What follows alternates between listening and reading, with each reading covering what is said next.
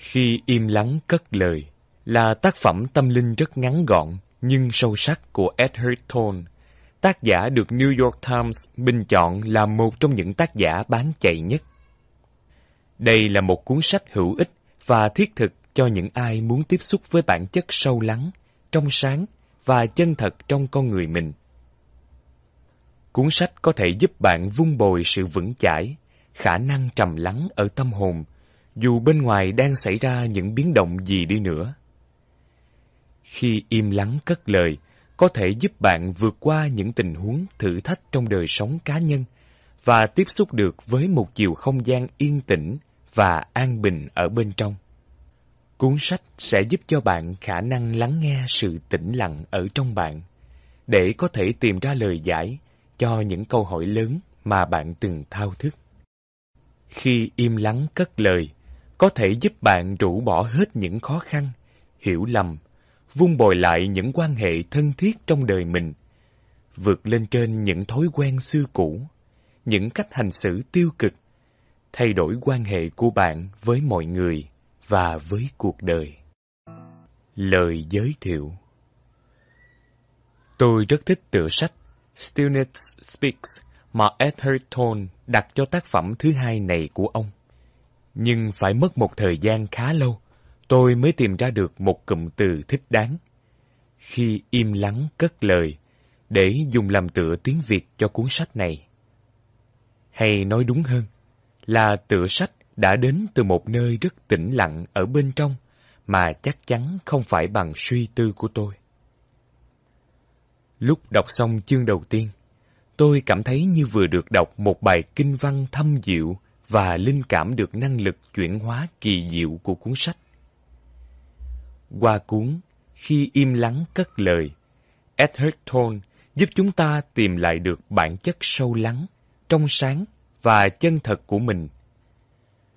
Dù cho có những biến động đang xảy ra chung quanh, hay những tình huống thử thách trong đời sống cá nhân hiện nay của chúng ta như thế nào đi nữa, chúng ta vẫn luôn có khả năng tiếp xúc được với một chiều không gian yên tĩnh và sâu lắng ở bên trong. Phẩm chất đời sống của chúng ta tùy thuộc vào phẩm chất của những quan hệ trong đời mình. Tùy thuộc vào quan hệ của bạn với gia đình và những người thân trong gia đình. Tùy thuộc vào quan hệ của bạn với người hôn phối của bạn.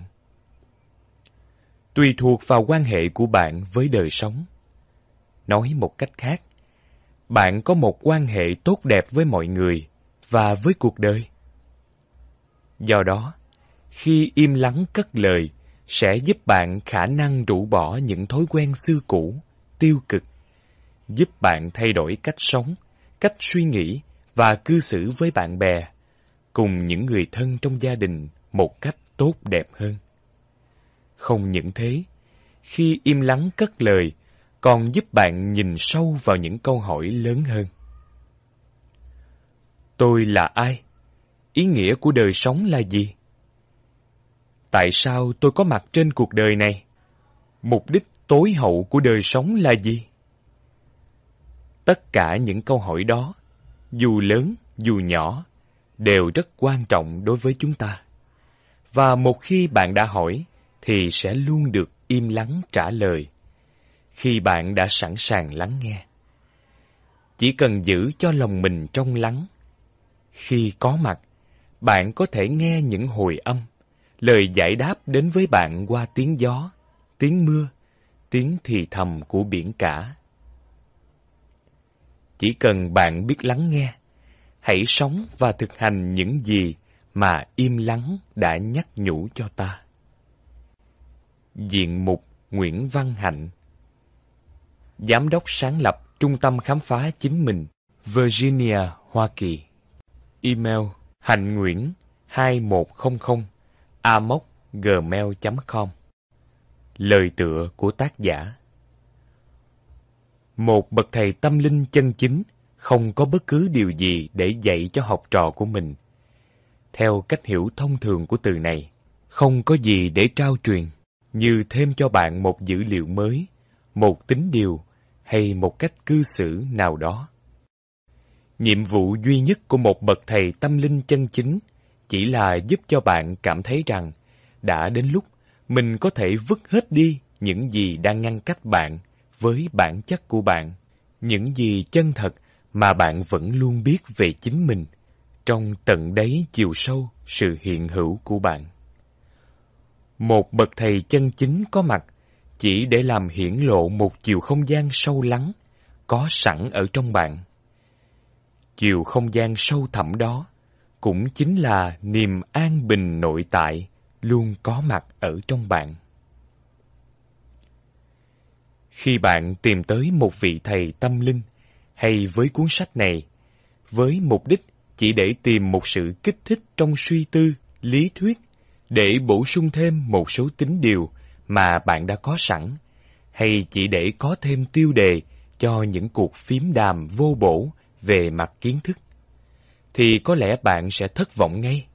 Nói một cách khác, nếu bạn chỉ muốn tìm thêm đề tài để suy tư, bạn sẽ không tìm được điều gì hữu ích trong cuốn sách này, và chắc chắn bạn sẽ đánh mất cái tinh túy của những giáo lý được đề cập ở đây. Đánh mất tinh hoa của cuốn sách, những thứ không nằm trong giới hạn của ngôn từ mà tôi đang sử dụng. Những tinh hoa ấy vốn đang có mặt ở trong bạn. Đây là điều mà bạn cần ghi nhớ và cảm nhận khi bạn đọc những dòng chữ này. Ngôn từ chỉ là những tấm bản chỉ đường, không hơn không kém. Còn những gì cần được chỉ ra, bạn sẽ không thể tìm thấy trong thế giới của suy tư, mà chỉ tìm được trong một chiều không gian sâu lắng bên trong bạn. Ở một mức độ sâu sắc, và chắc chắn là rộng lớn hơn chiều không gian cạn cợt của những suy tư. Sự yên tĩnh rất sống động và sung mãn là đặc tính của chiều không gian này. Do đó, khi nào bạn đang cảm thấy một sự yên tĩnh dâng tràn lên ở nội tâm lúc đọc những dòng chữ trong cuốn sách này, thì đó là lúc hiệu năng của cuốn sách đang tác động lên bạn và đang thỏa mãn chức năng của nó. Như một vị thầy tâm linh, cuốn sách này đang nhắc bạn nhớ lại bản chất chân thật của mình và đang soi đường cho bạn trở về với nguồn cội của mình.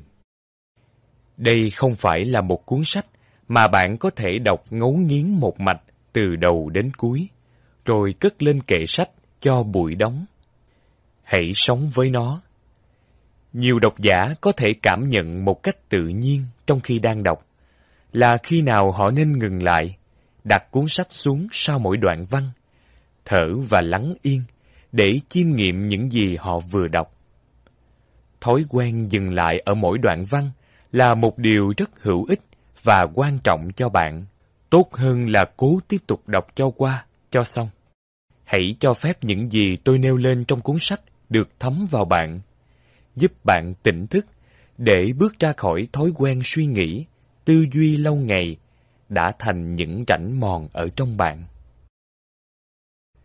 Hình thức của cuốn sách này có thể xem như là một sự phục hưng trong thời hiện đại của một thể loại dùng để ghi chép những giáo lý cổ điển.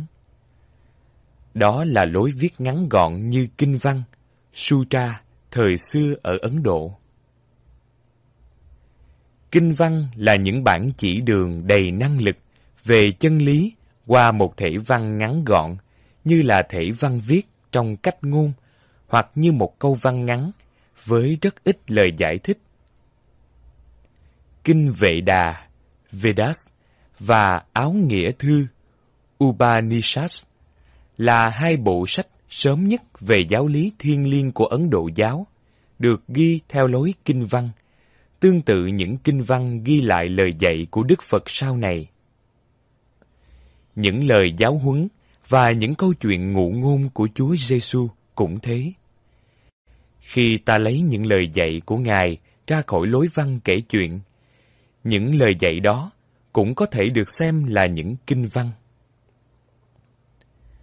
Tương tự, thể loại kinh văn đã được lão tử dùng để ghi lại những giáo lý thâm thúy chứa đựng ở trong đạo đức kinh.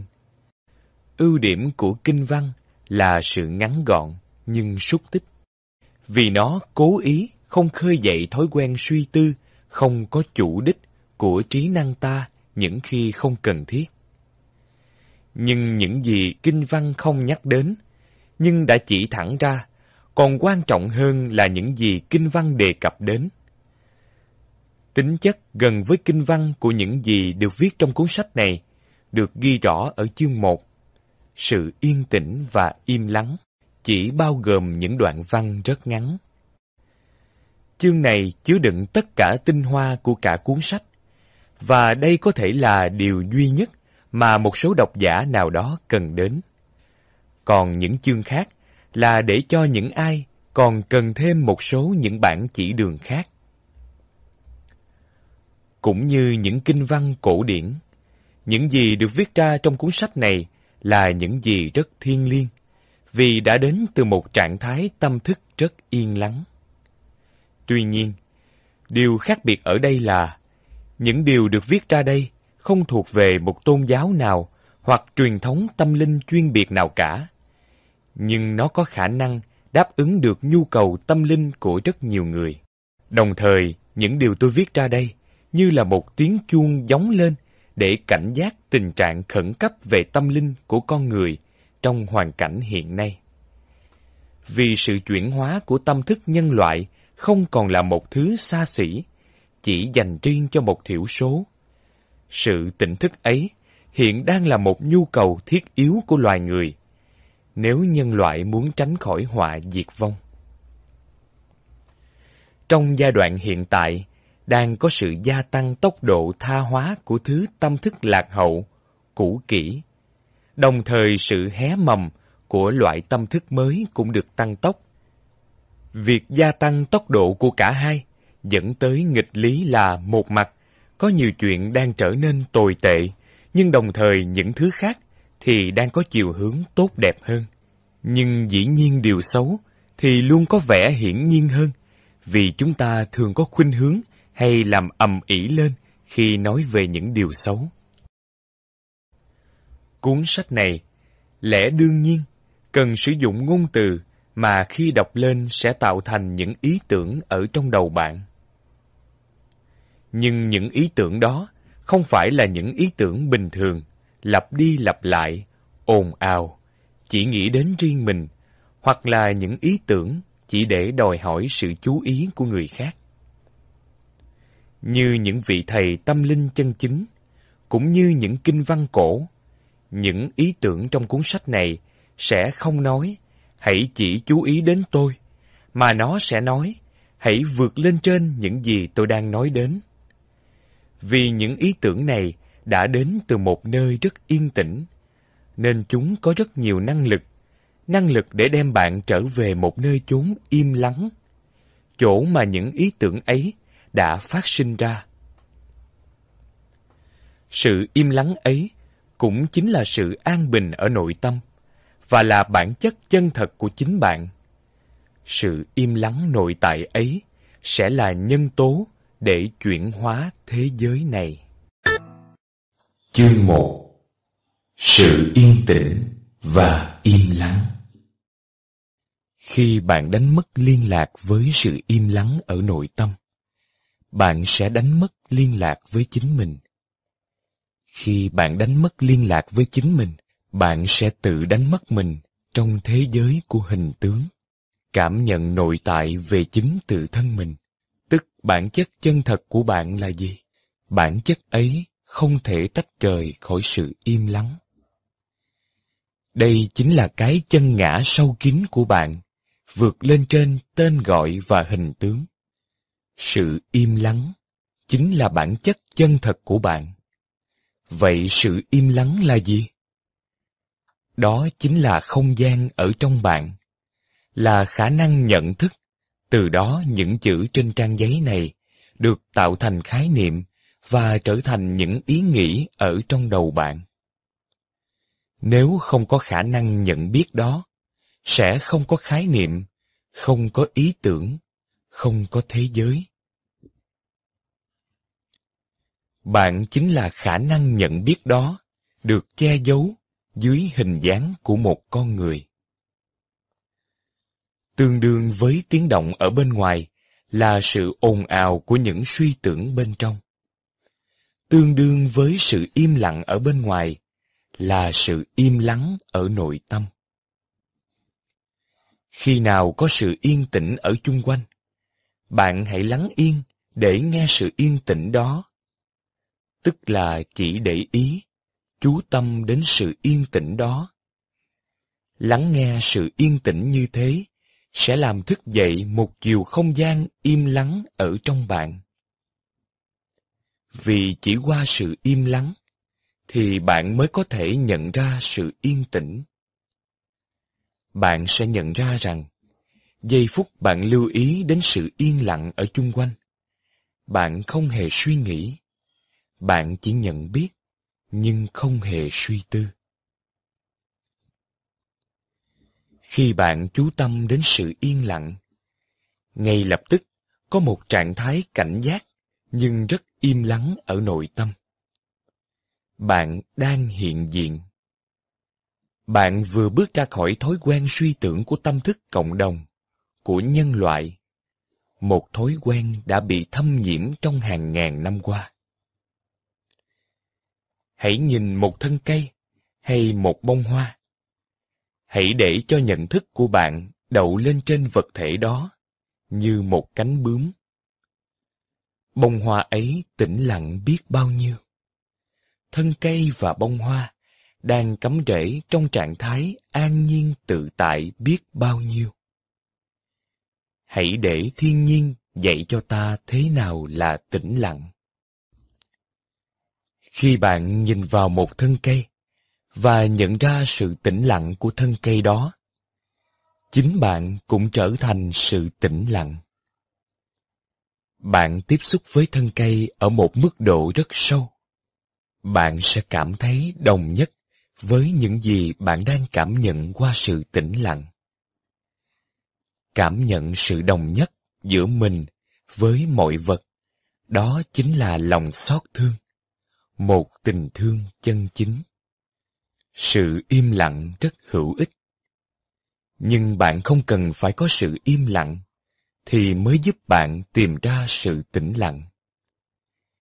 Ngay cả những khi có tiếng ồn, bạn vẫn có thể nhận ra đang có sự tĩnh lặng bên dưới những ồn ào.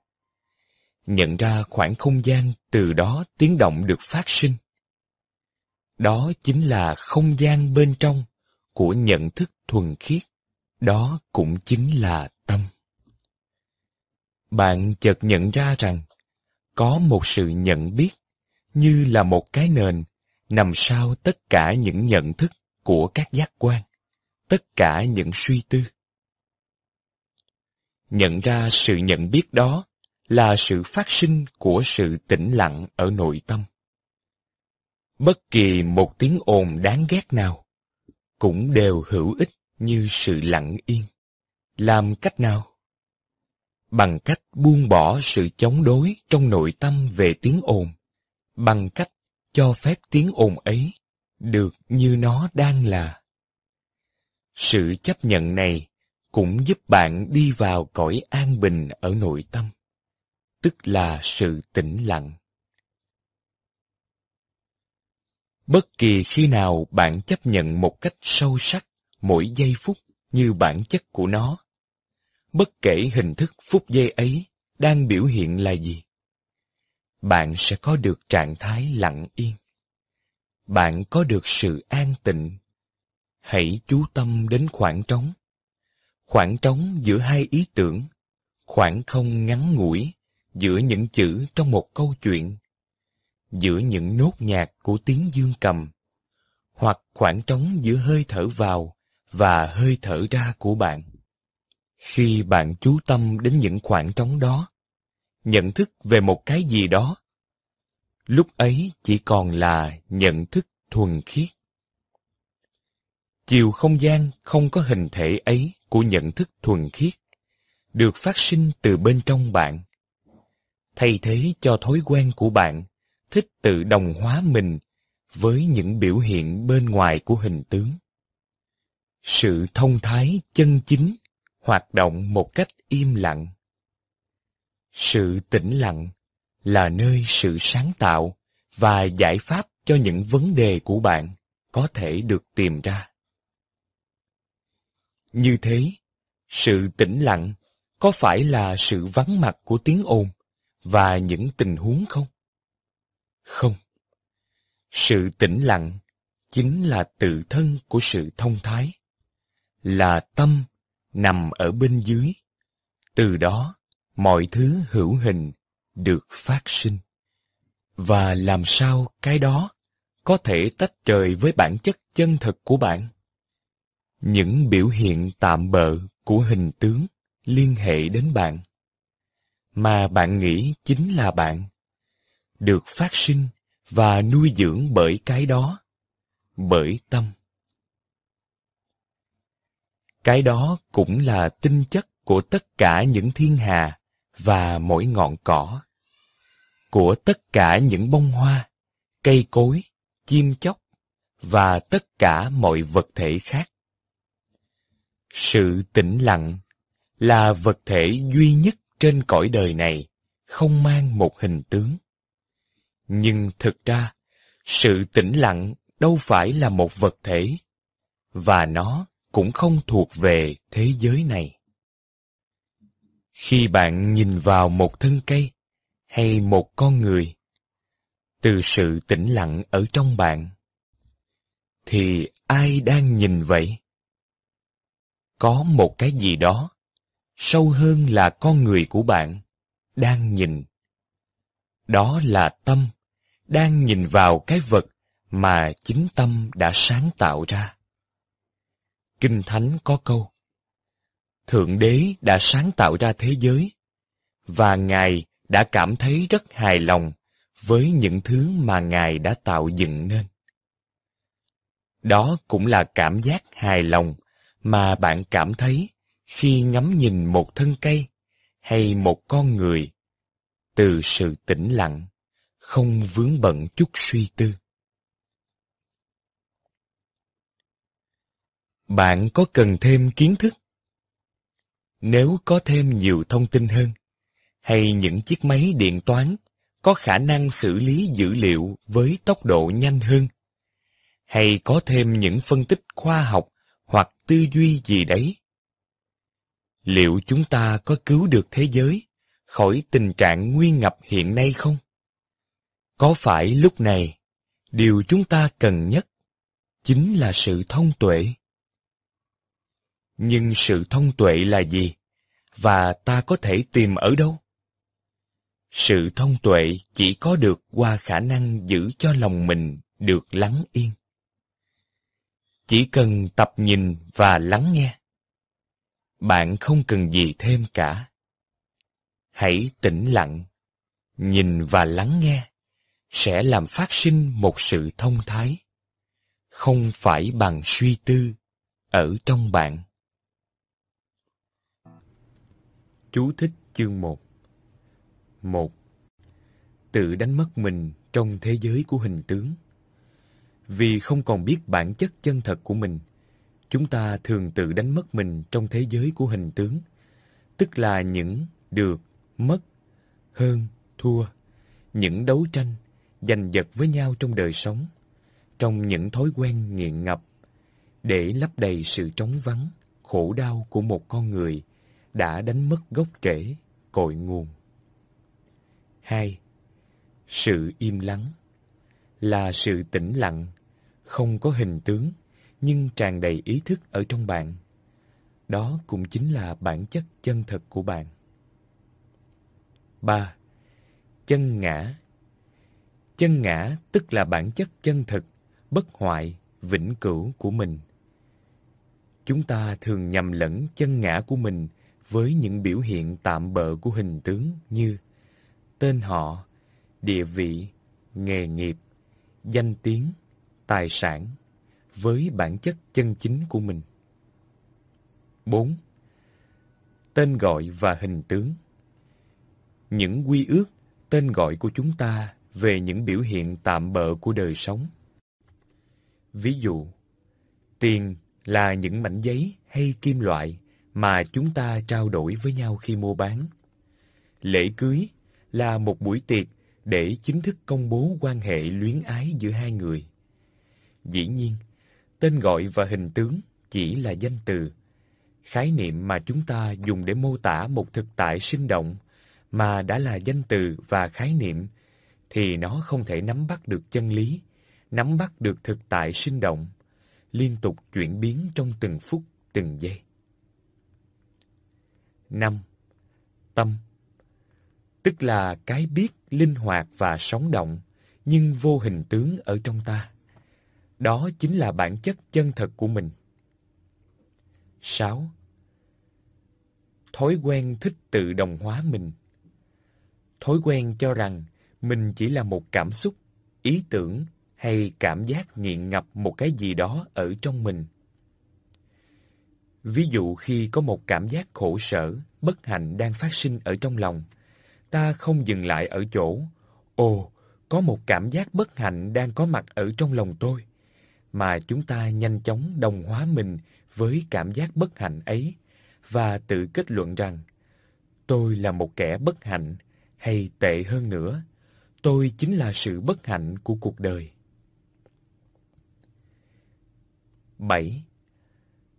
Mọi thứ hữu hình là tất cả những gì trong đời sống, trong vũ trụ mà ta có thể sờ mó, nhìn thấy, cảm nhận hoặc có thể tạo thành một khái niệm ở trong ta. Tất cả đều là biểu hiện của tâm. Nói một cách khác, tâm là nơi muôn vật, mọi thứ hữu hình được tạo ra, được sinh ra. 8. Những biểu hiện tạm bợ của hình tướng liên hệ đến bạn. Ví dụ cơ thể, tuổi tác, cảm xúc, ý nghĩ, hành động, nghề nghiệp, tài sản, vân vân mà ta thường lầm tưởng là bản chất của mình. Đây chỉ là biểu hiện của cái tâm vô hình, vô tướng, bản chất chân thật của bạn. Chương 2 Vượt lên trên căn bệnh hay suy tư của bạn Căn bệnh trầm kha nhất của con người là hay bị cuốn hút vào trong những suy tư, lo sợ vẩn vơ ở trong mình. Đa số chúng ta hoang phí cuộc đời mình trong ngục tù của những suy tưởng không có chủ đích, hay những lo sợ triền miên. Chúng ta chưa từng bao giờ vượt lên trên một cảm nhận hạn hẹp về tự thân, được tạo nên bởi thói quen suy tư ở trong ta và thường bị trói buộc bởi quá khứ. Ở trong bạn, cũng như trong mỗi con người, có một chiều không gian, chiều tâm thức sâu lắng hơn là những suy tư không chủ đích. Trên bề mặt của tâm thức bạn, đó cũng là tính chất của chính bạn. Chúng ta có thể gọi tên chiều tâm thức đó hiện hữu, sự có mặt, sự nhận biết, hay thứ tâm thức khoáng đạt, trong sáng, chưa bị trói buộc. Trong những truyền thống tâm linh cổ điển, cái đó được gọi là bản chất thượng đế hay Phật tánh ở trong mỗi người. Tìm ra được chiều không gian đó sẽ giải thoát bạn và đời sống của bạn khỏi những khổ đau mà bạn đã gây ra cho chính mình và những người chung quanh khi cái tôi nhỏ bé được làm ra bởi trí năng là tất cả những gì bạn biết về chính mình, điều khiển cuộc đời của bạn.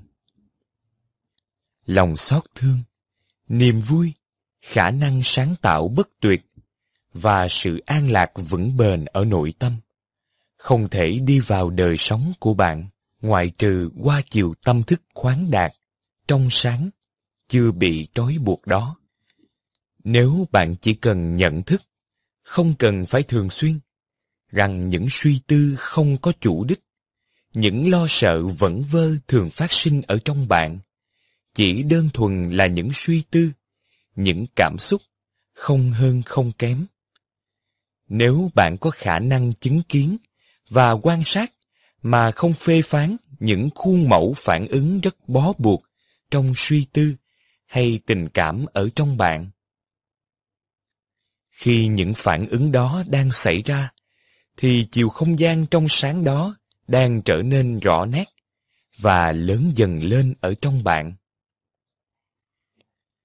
Đó như là một sự nhận biết về cái không gian mà trong đó những ý nghĩ và cảm xúc của bạn được diễn ra.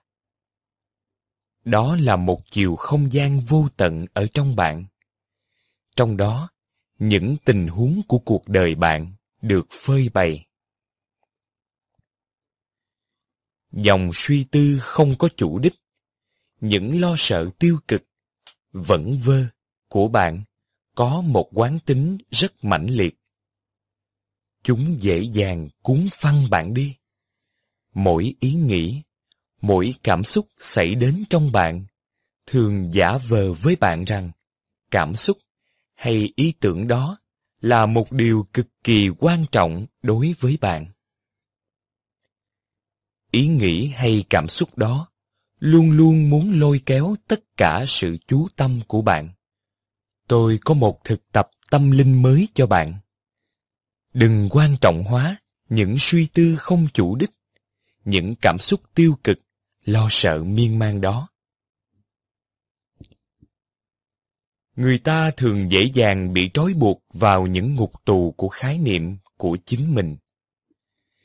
Đầu óc của con người vì luôn luôn muốn biết, muốn hiểu, muốn kiểm soát, nên thường lầm tưởng rằng ý kiến và quan điểm của mình chính là chân lý. Đầu óc ta luôn nói rằng đây là một chuyện hiển nhiên.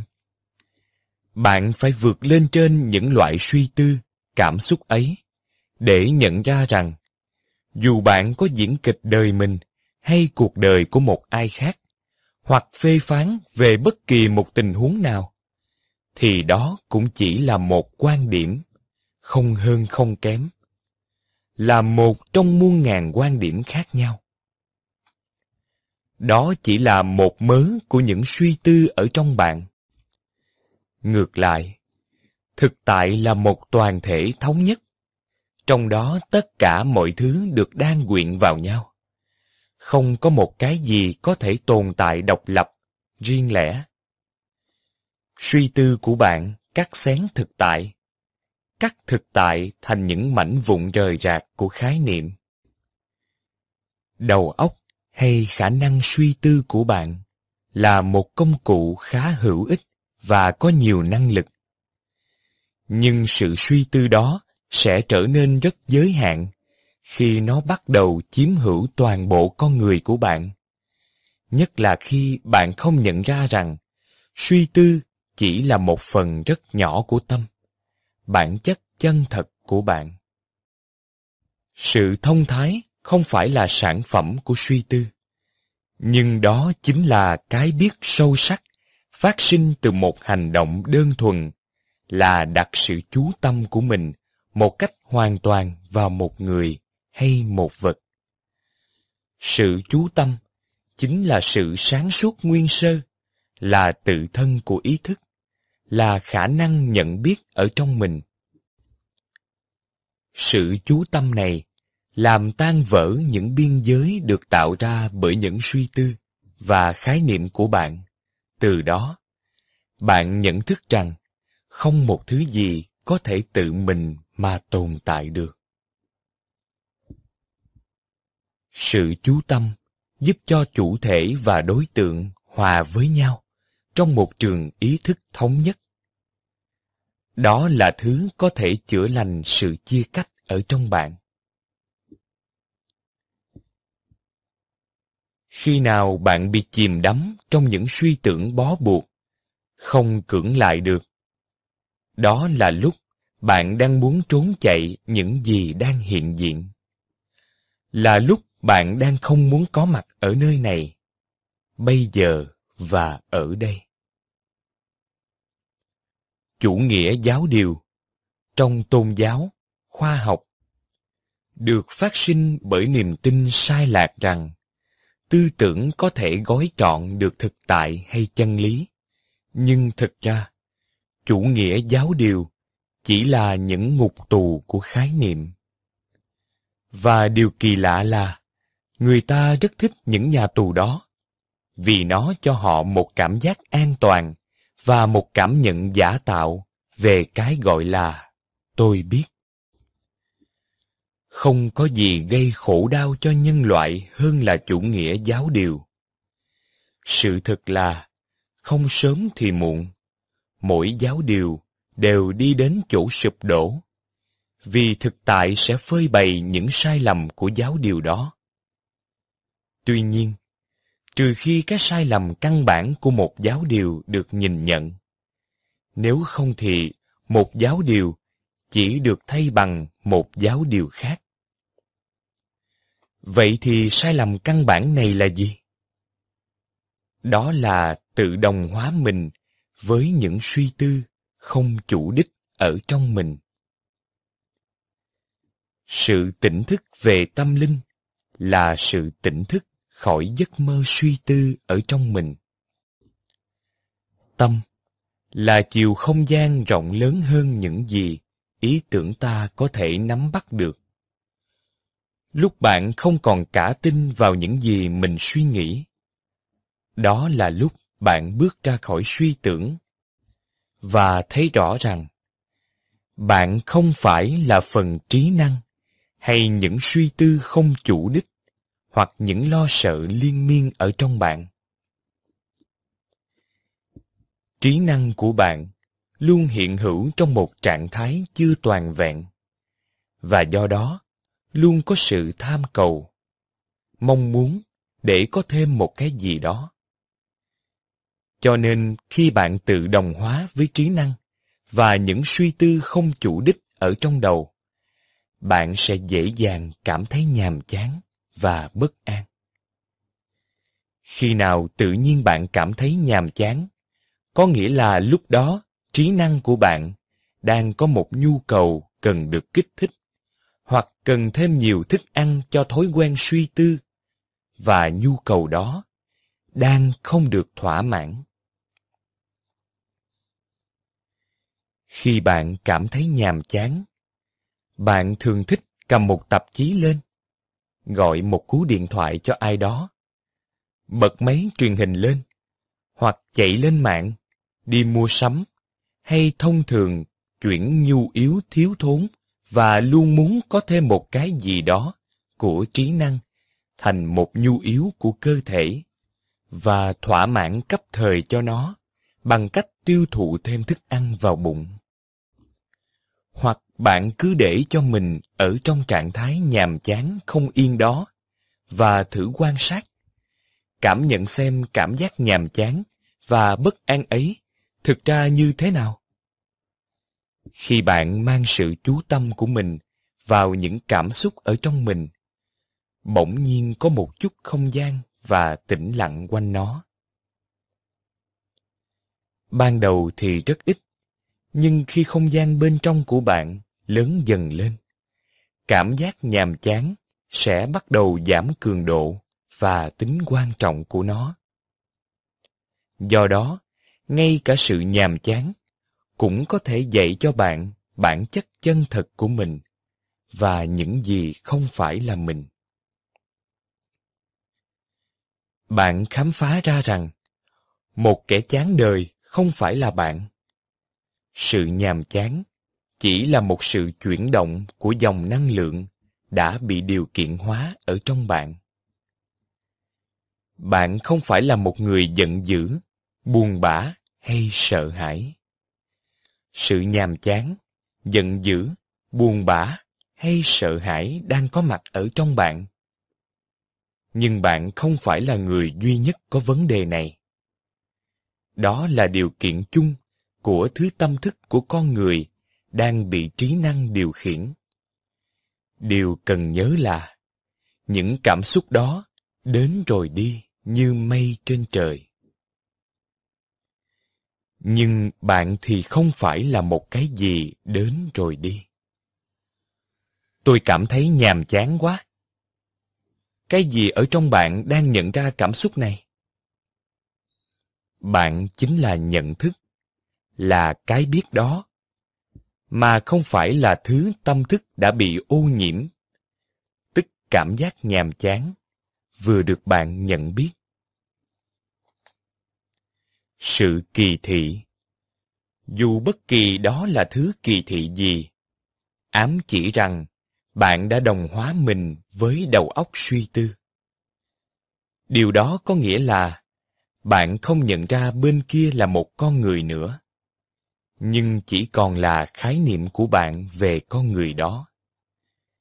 Giảm thiểu sự sinh động của một con người xuống thành một khái niệm thì quả thật đó là một hành xử rất thô bạo.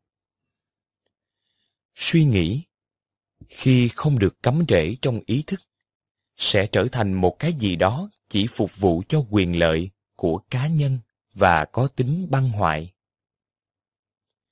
Sự tài tình mà thiếu khôn ngoan ở trong ta là điều rất nguy hiểm và tai hại. Nhưng đó là tình trạng hiện thời của đa số người thói quen suy tư của chúng ta khi được khuếch đại qua khoa học và kỹ thuật. Mặc dù tự thân điều đó không tốt, mà cũng không xấu, cũng bắt đầu có tính hủy diệt vì loại suy tư phát sinh từ trong đó, không có gốc rễ từ ý thức. Bước nhảy vọt trong tiến trình phát triển của tâm thức nhân loại là vượt lên trên những suy tư không có chủ đích những lo sợ vẩn vơ ở trong mình. Đây là điều cấp thiết nhất trong thời điểm này. Như thế không có nghĩa là chúng ta không cần đến khả năng suy nghĩ nữa. Nhưng chỉ là thôi không còn hoàn toàn đồng hóa mình với những suy tư không chủ đích hoặc những lo sợ miên man. Tức là khi bạn không còn bị ám ảnh và chiếm hữu bởi loại suy tư vô bổ này nữa. Hãy cảm nhận năng lượng của cơ thể bên trong bạn. Ngay lập tức, những hoạt náo, bận rộn của trí óc bạn sẽ được giảm thiểu và chấm dứt. Hãy cảm nhận năng lượng đó trong tay, chân, bụng và ngực của bạn. Hãy cảm nhận rằng bạn chính là sự sống sức sống đang làm chuyển động hình hài này. Từ đó, cơ thể bạn sẽ trở thành một cánh cửa. Ta có thể nói như vậy, giúp bạn đi vào cảm nhận sự sống động, sâu lắng hơn bên dưới những thay đổi thất thường của cảm xúc và bên dưới những suy tư. Có một sự sống động ở trong bạn mà bạn có thể cảm nhận được với toàn thể con người mình, không chỉ bằng trí năng. Mỗi tế bào đều đang sống trong hiện hữu, trong trạng thái bạn không cần phải suy tư. Nhưng đồng thời, nếu cần suy nghĩ, thì bạn sẽ suy nghĩ. Trí năng vẫn có khả năng hoạt động và hoạt động rất hiệu quả khi sự thông minh rộng lớn hơn ở trong bạn, cũng chính là bản chất chân thật của bạn, sử dụng trí năng của bạn và bày tỏ sự thông thái đó qua trí năng. Bạn có thể không nhìn ra phút giây ngắn ngủi, trong đó bạn rất có ý thức với những gì đang xảy ra, nhưng không hề suy tư. Điều này có lẽ đã xảy ra một cách tự nhiên và đồng bộ trong đời sống của bạn. Những lúc đó bạn có thể đang tham dự vào một hoạt động bằng chân tay, hoặc đang đi băng ngang một căn phòng, hay đứng đợi ở một quầy vé máy bay, và bạn hoàn toàn có mặt đến độ những nhiễu sóng ồn ào của những suy tư ở trong bạn bỗng dưng im bặt. Thay vào đó là sự có mặt đầy ý thức. Hoặc bạn bắt gặp mình đang ngẩng đầu nhìn lên một bầu trời đêm đầy tinh tú hoặc đang lắng nghe một ai đó mà trong đầu bạn không hề có tiếng nói vang vang, luôn bình phẩm về người này, người khác. Nhận thức của bạn lúc đó trở nên rất trong sáng, không còn bị che mờ bởi suy nghĩ, ưu tư. Đối với trí năng, tất cả những điều này chẳng có ý nghĩa gì đáng kể.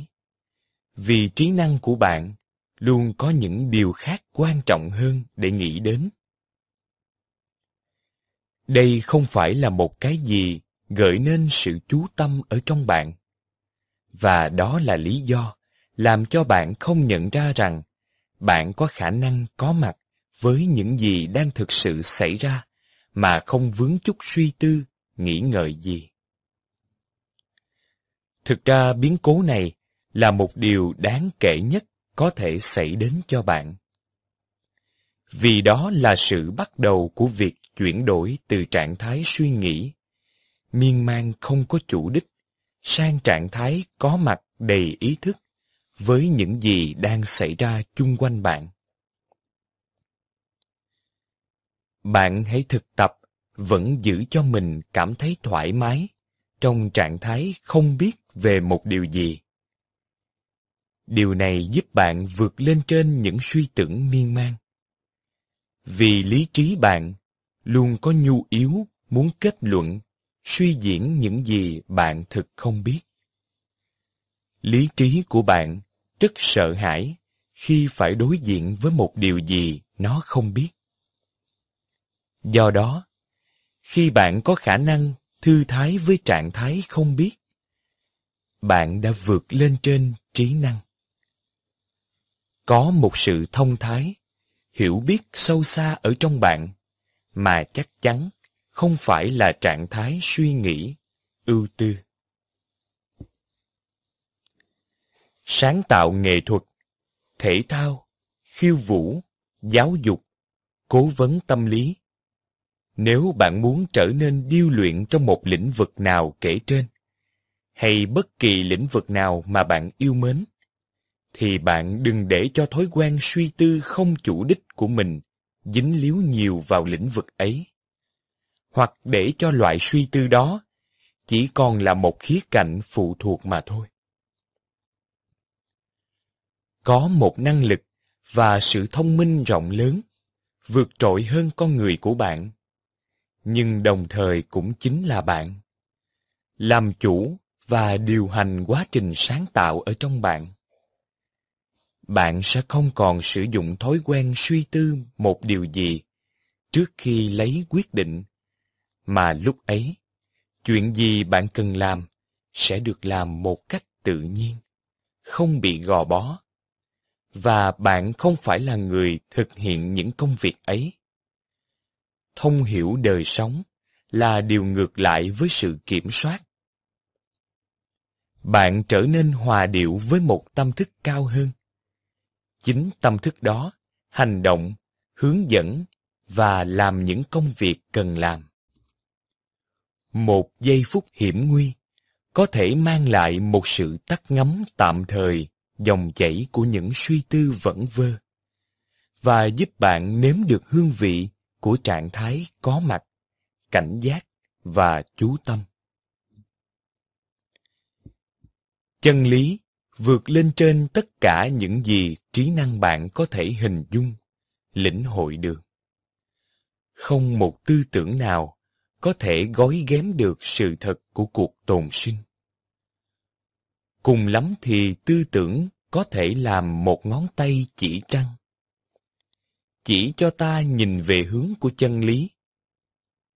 Ví dụ, giáo lý, tất cả là một chỉ là một bản chỉ đường, mà không phải là chân lý.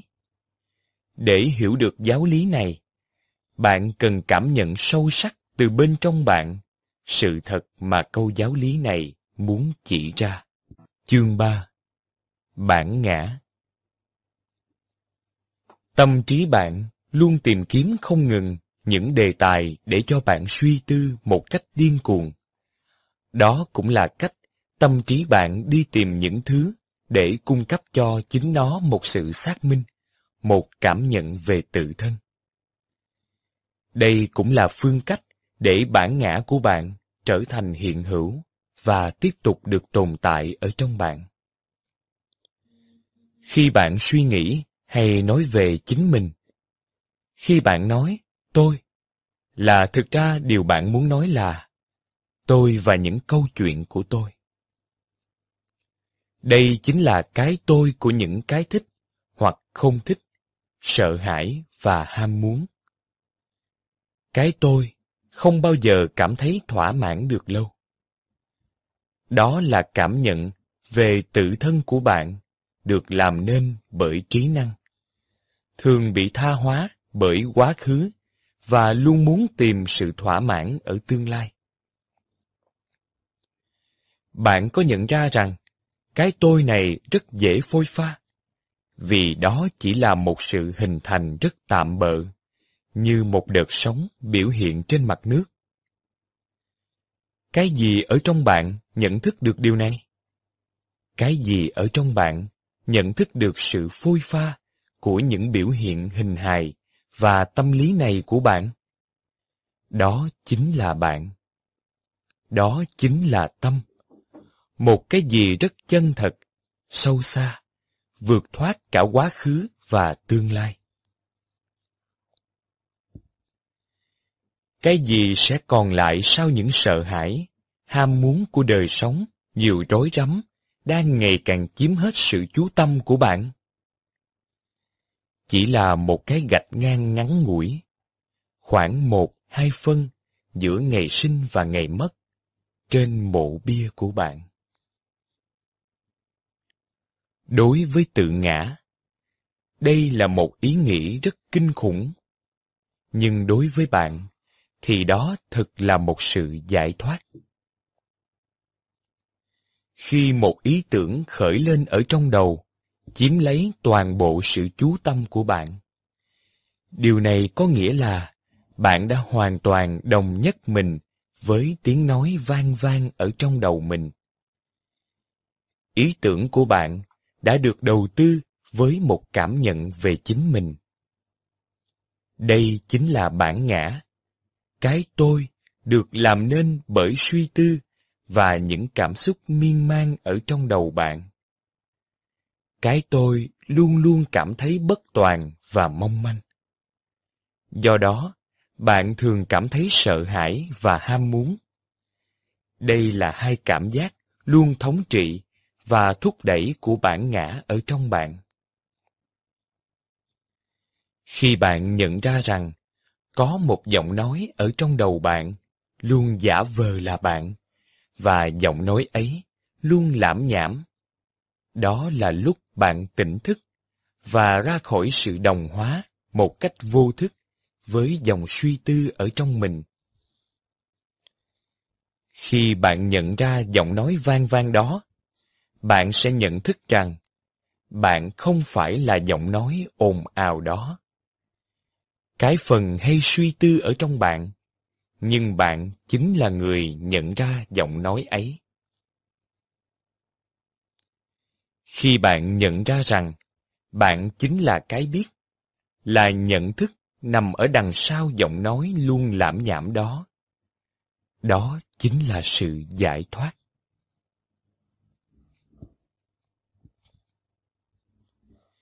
Bản ngã ở trong bạn luôn có nhu yếu đi tìm, tích lũy thêm cái này hoặc cái kia để vun bồi cho cảm nhận về tự thân.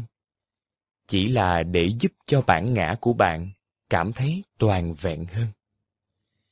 Điều này giải thích sự bận tâm về tương lai không thể cưỡng lại được của tự ngã.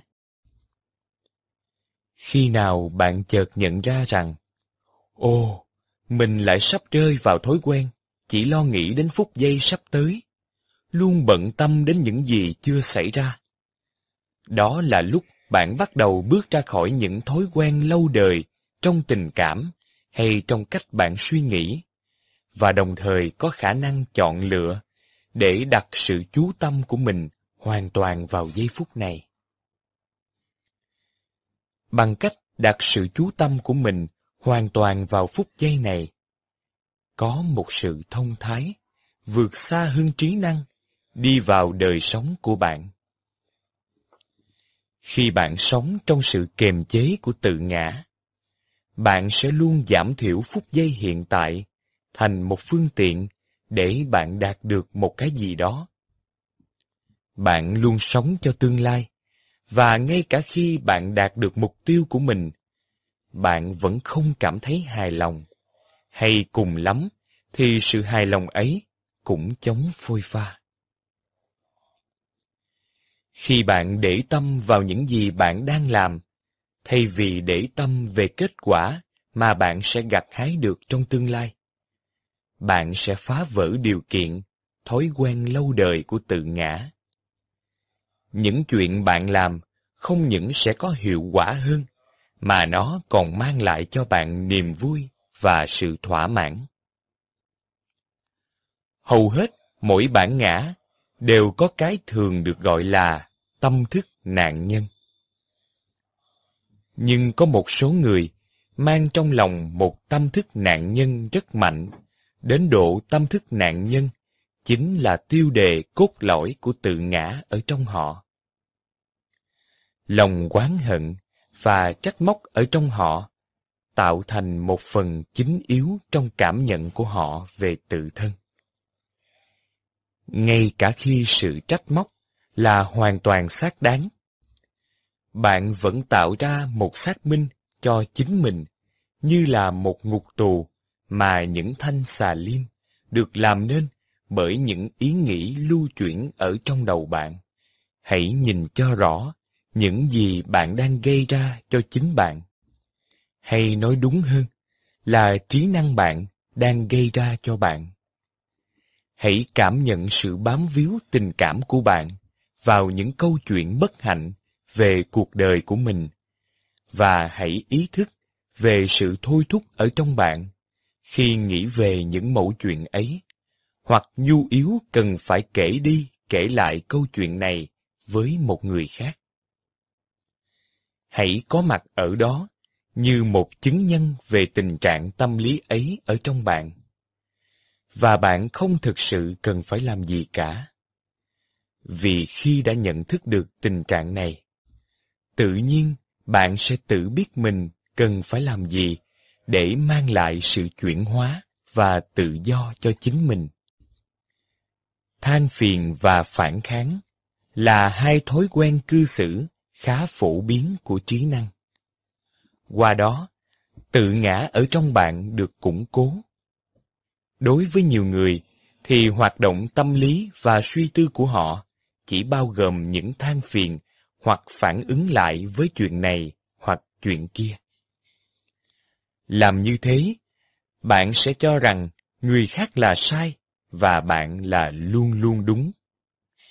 Qua sự kiện khi tự cho rằng mình luôn luôn đúng, bạn sẽ cảm thấy mình vượt trội hơn người khác. Do đó, bạn càng củng cố thêm cảm nhận về chính mình. Nhưng trong thực tế, bạn chỉ làm mạnh thêm ảo tưởng về một cái tôi ở trong mình. Bạn có muốn quan sát những thói quen cư xử đó trong bản thân mình và nhận ra được thực chất của cái giọng nói vang vang, thường hay than vãn về điều này, điều khác ở trong đầu mình. Cảm nhận về một cái tôi, bản ngã ở trong bạn, luôn cần những xung đột, bất đồng với người này hay người khác. Vì cảm nhận về một con người bị cách biệt với thế giới chung quanh ở trong bạn, sẽ được làm mạnh thêm khi bạn phải đấu tranh với cái này hay cái kia. Và trong khi gián tiếp xác minh rằng đây mới thực là tôi, còn bên kia thì không phải là tôi. Thông thường, các bộ tộc, quốc gia và tôn giáo thường thấy cá tính tập thể của họ được làm mạnh thêm khi họ tạo được ra những đối thủ hay kẻ thù của mình. Họ đâu còn được gọi là tín đồ nữa, nếu trên cõi đời không còn những kẻ được gọi là bất tín, không tin vào những điều mà họ tôn thờ. Trong khi cư xử với người khác, bạn có thể phát hiện ở trong bạn một cảm giác ưu việt hoặc một mặc cảm thua thiệt rất vi tế đối với người kia không? Đó là khi bạn nhìn qua cặp mắt của tự ngã, bản ngã đó thường sống trong sự so sánh của chuyện được mất, hơn thua. Ganh tị là một phó sản của tự ngã ở trong bạn. Tự ngã ấy sẽ cảm thấy bị thua thiệt khi một điều gì đó tốt đẹp xảy ra cho người khác, hoặc có ai đó giàu hơn bạn, có kiến thức hơn bạn, hoặc làm được nhiều điều hay hơn bạn. Sĩ diện của tự ngã tùy thuộc vào sự so sánh mình với người khác, và sĩ diện ấy thích được nuôi lớn thêm bằng sự tích lũy của cải hoặc kiến thức. Bản ngã của bạn sẽ bám víu vào bất kỳ một thứ gì, ngay cả khi bạn đã thất bại trong những cách tôi đã nêu trên. Bạn cũng vẫn cố làm mạnh thêm cái bản ngã giả tạo ấy, bằng cách cho rằng bạn đã bị cuộc đời đối xử tệ bạc hơn những người khác. Hoặc khi không may mắc phải một cơn bệnh ngặt nghèo, bạn sẽ tự cho là căn bệnh của bạn nặng hơn của bất kỳ căn bệnh nào của người khác. Thế bây giờ, bạn đang tạo ra cảm nhận gì về chính mình qua những mẫu chuyện, những huyền thoại về đời bạn? Có sẵn trong cấu trúc của mỗi bản ngã là một nhu yếu chống trả, kháng cự và loại bỏ để bảo tồn cảm nhận về sự cách biệt của bạn. Trong đó sự sinh tồn của tự ngã, bạn phụ thuộc vào. Do đó, trong bạn luôn có sự phân chia một cách rạch ròi. Tôi và thế giới, chúng ta và chúng nó. Tự ngã của bạn rất cần có sự bất đồng với một cái gì đó hay một ai đó. Đó là lý do bạn luôn muốn đi tìm sự an bình, niềm vui và tình thương. Nhưng đồng thời, bạn không thể chịu được khi có được những niềm vui này. Bạn nói rằng bạn muốn được hạnh phúc, nhưng bạn lại rất ghiền những cảm giác khổ đau. Khổ đau của bạn, rốt cùng, không phải gây ra bởi những tình huống khó khăn mà bạn gặp phải, mà chính là do những điều kiện rất tiêu cực trong tâm thức bạn. Bạn có đang mang một mặc cảm tội lỗi về một chuyện gì mà bạn đã làm hay không làm trong quá khứ? Điều chắc chắn là bạn đã hành động từ một mức độ ý thức hoặc thiếu ý thức vào lúc đó. Nếu bạn đã có hiểu biết hơn, hay có ý thức hơn như bây giờ, thì bạn đã không làm như vậy. Cảm giác phạm tội là một cố gắng của tự ngã của bạn, nhằm tạo nên một tư cách, một cảm nhận về chính mình. Đối với tự ngã, cái tôi ấy là tích cực hay tiêu cực là chuyện không thành vấn đề. Những gì bạn lầm lỗi chỉ là một biểu hiện của vô thức, vô thức của con người. Tuy nhiên, bản ngã của bạn thích bám lấy đó làm thành một vấn đề của riêng bạn và thích tuyên bố. Chính tôi đã tạo nên lầm lỗi ấy, khiến bạn tự mang cho mình một mặc cảm xấu xa ở trong lòng.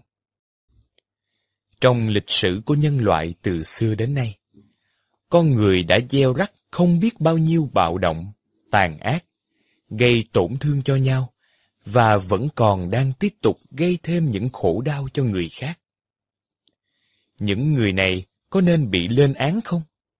Hay những hành động đó chỉ đơn thuần là một sự biểu hiện của vô thức, của một giai đoạn phát triển trong tâm thức nhân loại mà chúng ta đang bắt đầu vượt qua?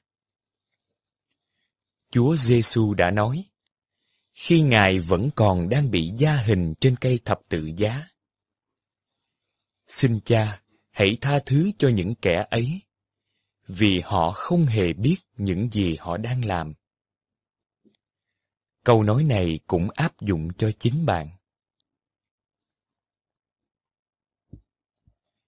Nếu bạn đặt ra những mục tiêu vị kỷ ngay cả đó là để mong được tự do hơn, cải thiện cho mình hay làm cho mình quan trọng hơn. Bạn vẫn không cảm thấy thỏa mãn khi đạt được những mục tiêu này.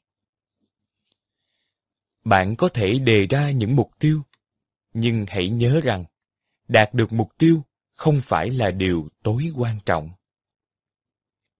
Khi mọi thứ được phát sinh từ sự có mặt của bạn, thì giây phút này sẽ không bị biến thành một phương tiện bạn dùng để đạt tới cứu cánh.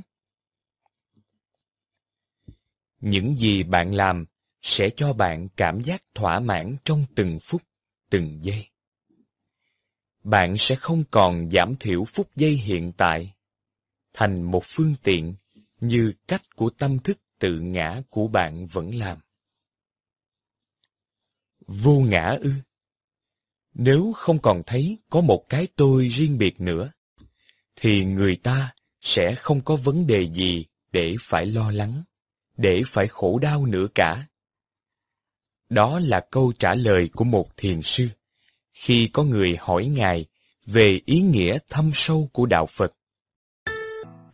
Chú thích chương 3 một Cảm nhận về tự thân Qua suy tư, trí năng ở trong ta cảm thấy Ô, tôi là một cái gì có thực, hay nói một cách khác, có một cái gọi là tôi hiện hữu. Nhưng đây chỉ là cảm nhận rất sai lầm về chính mình, vì quả thực cái mà ta gọi là tôi ấy không thực sự hiện hữu bên ngoài những suy tư của bạn.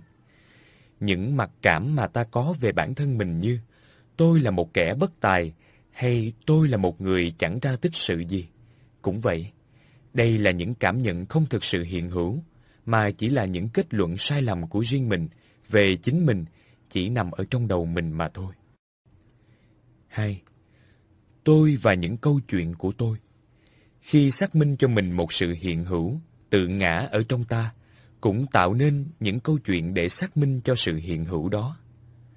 Đó thường là những mẫu chuyện bất hạnh đã xảy ra trong đời chúng ta, trong đó chúng ta là vai chính, là nạn nhân. 3. Khi nói về cái chết, đối với tự ngã của chúng ta, thì đó quả là một điều đáng sợ.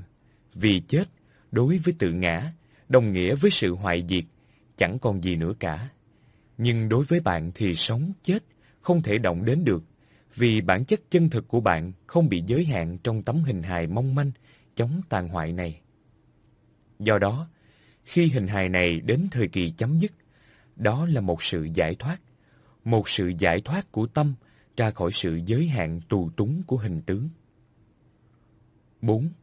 Sợ hãi và ham muốn Vì tự ngã, cảm thấy bơ vơ, tách biệt với cội nguồn, do đó luôn cảm thấy lo sợ và thiếu thốn. Đây chính là gốc rễ của sợ hãi và ham muốn ở trong ta. Ham muốn về dục tình, tiền bạc, danh tiếng là những biểu hiện rất phổ biến của lòng ham muốn, khao khát ở trong ta. Nhưng dù có đạt được những tiền bạc, danh tiếng hay sự thỏa mãn trong chuyện dục tình, những ham muốn này không bao giờ thỏa mãn được bạn, vì chúng không bao giờ giải quyết được vấn đề gốc rễ của bạn. Không biết bản chất chân thực của mình là gì, và do đó cảm thấy cô đơn, cách biệt với cội nguồn. 5. Giọng nói ở trong đầu bạn Luôn có một giọng nói vang vang ở trong đầu ta, phê bình, phán xét, trách móc chính mình hay về người khác. Đây chính là bản ngã, cái tôi ở trong mình. Khi bạn nhận ra mình không phải là tiếng nói ồn ào đó, và thôi không còn cả tin vào những gì tiếng nói ấy muốn bạn làm theo. Đó là lúc bạn đã bắt đầu tỉnh thức và không còn bị tiếng nói của tự ngã ấy khống chế. 6. Than phiền và phản kháng là hai thói quen cư xử khá phổ biến của trí năng. Chúng ta có thói quen than phiền và phản kháng về vợ hay chồng mình vì khi làm như thế, chúng ta ngụ ý rằng tôi không bết bát, dở hơi như cô ấy, anh ấy đâu. 7. Mình luôn luôn đúng. Hãy quan sát xem, trong tất cả những câu chuyện chúng ta kể về người khác, ta luôn luôn ngụ ý rằng, nhớ nhé, tôi luôn luôn đúng. 8. Ảo tưởng về một cái tôi ở trong mình. Chúng ta tin rằng có một cái tôi hiện hữu, độc lập, không dính líu gì với cuộc đời. Nhưng nhìn sâu, đó chỉ là những ký ức, những kinh nghiệm hạnh phúc và khổ đau của quá khứ mà ta đã trải qua. Vì ảo tưởng sai lầm này về sự hiện hữu của một cái tôi riêng biệt và cần được bảo vệ, chúng ta đã nhìn thế giới rất sai lầm và tạo ra rất nhiều khổ đau cho mình và cho người khác. 9. Cha là danh xưng Chúa Giêsu dùng để gọi Thượng Đế. 10. Câu này cũng áp dụng cho bạn, nghĩa là chúng ta cũng cần học hỏi và thực hành như Chúa Giêsu, tức là tha thứ những lỗi lầm, sai trái của người khác vì họ đã làm những điều ấy từ chỗ thiếu hiểu biết của họ trong phút giây đó. 11. Vô ngã Chúng ta thường hiểu một cách sai lạc rằng có ngã, có một cái tôi biệt lập, không dính gì đến đời sống quanh ta. Do đó ta tạo ra rất nhiều khổ đau cho chính mình và cho những người chung quanh. Nhưng sự thật là chúng ta không hề biệt lập. Trái lại, chúng ta có liên hệ sâu sắc với mọi người và mọi vật trong đời sống. Dù chúng ta có đầy đủ mọi thứ về vật chất, nhưng khi người thân của chúng ta khổ, thì chúng ta không thể an vui. Khi đất đá, sông ngòi, cây cỏ, hành tinh này bị ô nhiễm, tàn hoại, thì chúng ta cũng không thể sống hạnh phúc, an vui. Do đó, vô ngã là một giáo lý rất sâu sắc mà Đức Phật đã tìm ra để giúp chúng ta thực tập và hiểu sâu hơn về cuộc đời. Trên bề mặt, phút giây hiện tại chỉ là một trong nhiều phút giây đang xảy ra. Mỗi ngày của đời bạn hình như bao gồm hàng ngàn những phút giây, trong đó mọi chuyện được xảy ra. Nhưng nhìn cho sâu, có phải chỉ duy nhất có một phút giây? Đời sống không phải luôn luôn chỉ xảy ra ở phút giây này. Phút giây này, phút giây hiện tại, là thứ duy nhất mà bạn không thể trốn tránh được. Đó cũng là thứ duy nhất thường hằng, không thay đổi trong cuộc đời bạn. Cho dù chuyện gì xảy ra, cho dù cuộc đời của bạn có thay đổi bao nhiêu, có một thứ duy nhất không thay đổi, đó là giây phút hiện tại. Vì không thể trốn tránh được phút giây hiện tại, tại sao chúng ta không chào đón phút giây này và làm thân với nó? Bạn có đang đối xử với phút giây này như thể nó là một chướng ngại mà mình cần phải vượt qua? Bạn có đang cảm thấy mình có một phút giây khác trong tương lai quan trọng hơn mà bạn cần phải đạt tới? Hầu như mọi người, ai cũng thường sống theo lối sống này vì tương lai sẽ chẳng bao giờ đến cả, ngoại trừ đang đến như phút giây hiện tại này. Cho nên, trông chờ về tương lai là một lối sống rất băng hoại. Lối sống ấy tạo ra một dòng chảy ngầm của những bất an, căng thẳng và không cảm thấy được thỏa mãn. Lối sống ấy không tôn trọng sự sống, không tôn trọng những gì đang có mặt trong phút giây hiện tại. Đời sống chưa bao giờ không là phút giây này. Hãy cảm nhận sức sống trong cơ thể bạn.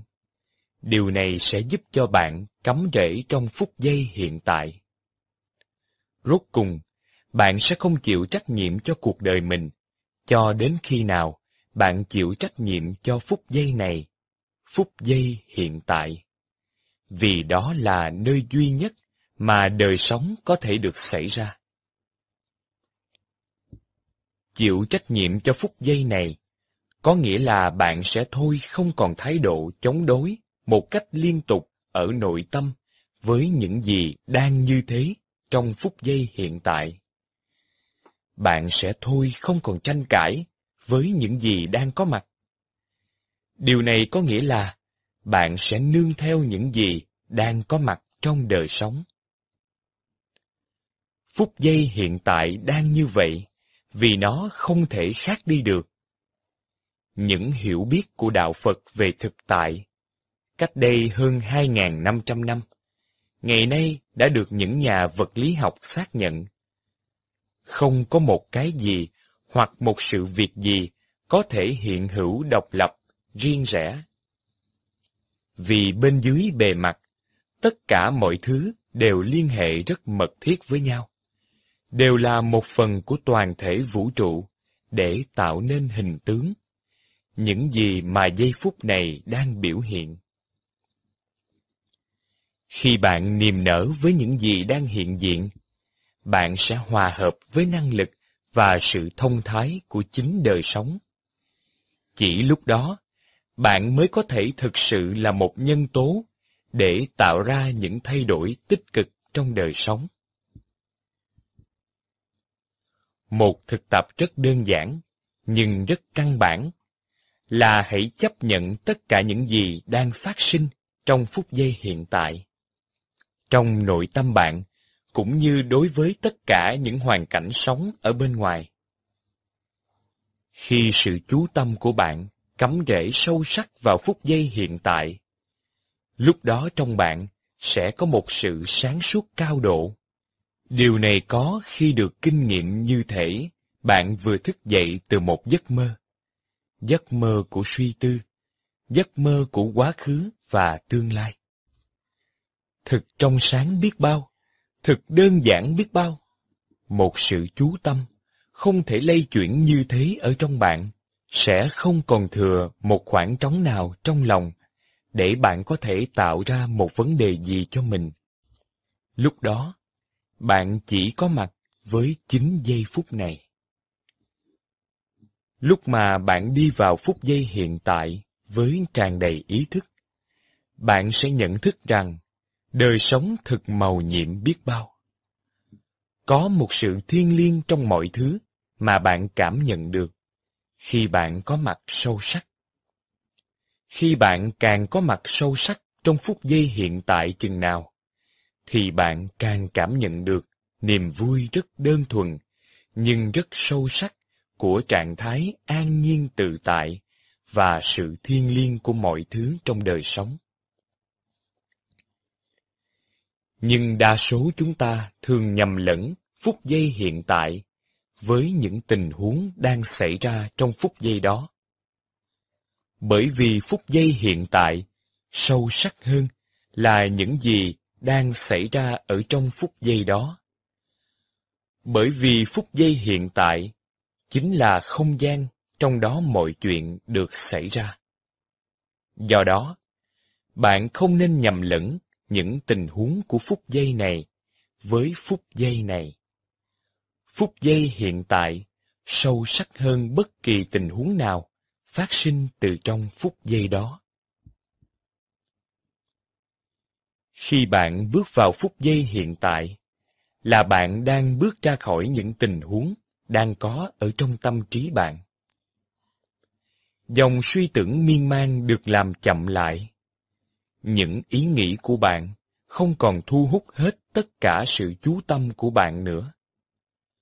Lúc đó, bỗng có những khoảng trống phát sinh giữa những ý tưởng. Đó là không gian, là sự tĩnh lặng. Bạn bắt đầu nhận ra sự rộng thoáng và sâu xa của chính mình, vượt lên trên những suy tư thường có ở trong đầu. Những ý nghĩ, cảm xúc, cảm nhận từ những giác quan và bất kỳ những gì bạn trải nghiệm đã làm nên cái gọi là tình huống của đời bạn.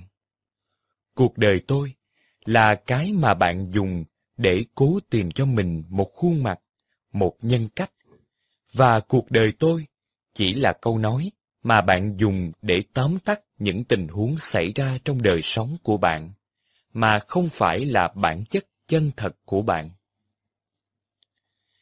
Bạn liên tục không nhận ra một sự thật rất hiển nhiên rằng cảm nhận sâu lắng nhất về chính mình thực ra không dính gì đến những tình huống xảy ra trong cuộc đời bạn, không dính gì với những chuyện đã xảy ra trong cuộc đời của bạn trong quá khứ. Cảm nhận chân thật về tự thân ấy chính là bản chất chân thật của bạn. Là khả năng nhận biết ở trong bạn đối với những gì đang xảy ra ngay trong phút giây này. Sự hiện diện ấy luôn luôn có ở đó, thường hằng, Dù trong thời ấu thơ hay ở độ tuổi đã xế chiều, trong lúc ốm đau hay trong lúc khỏe mạnh, khi thành công hay thất bại, khả năng nhận biết không có hình tướng, nhưng chân thật ấy, đang biểu hiện trong không gian của phút giây này, trong chiều sâu, không bao giờ thay đổi.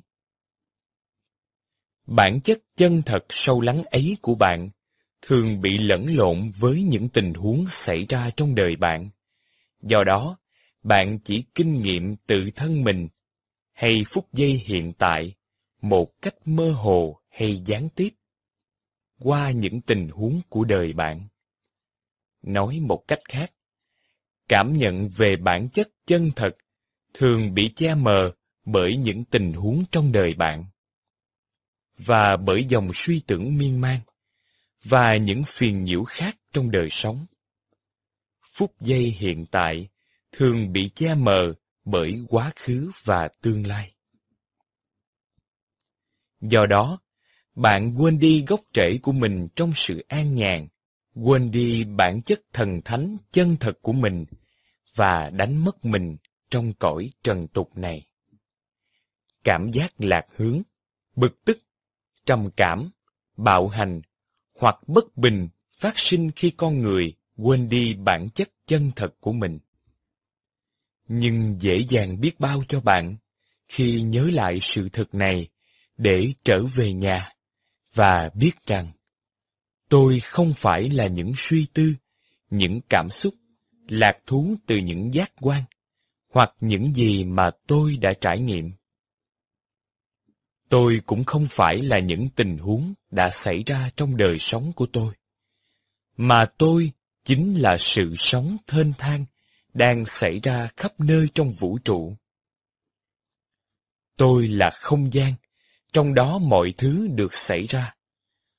Tôi chính là tâm đang được biểu hiện qua muôn ngàn hình tướng.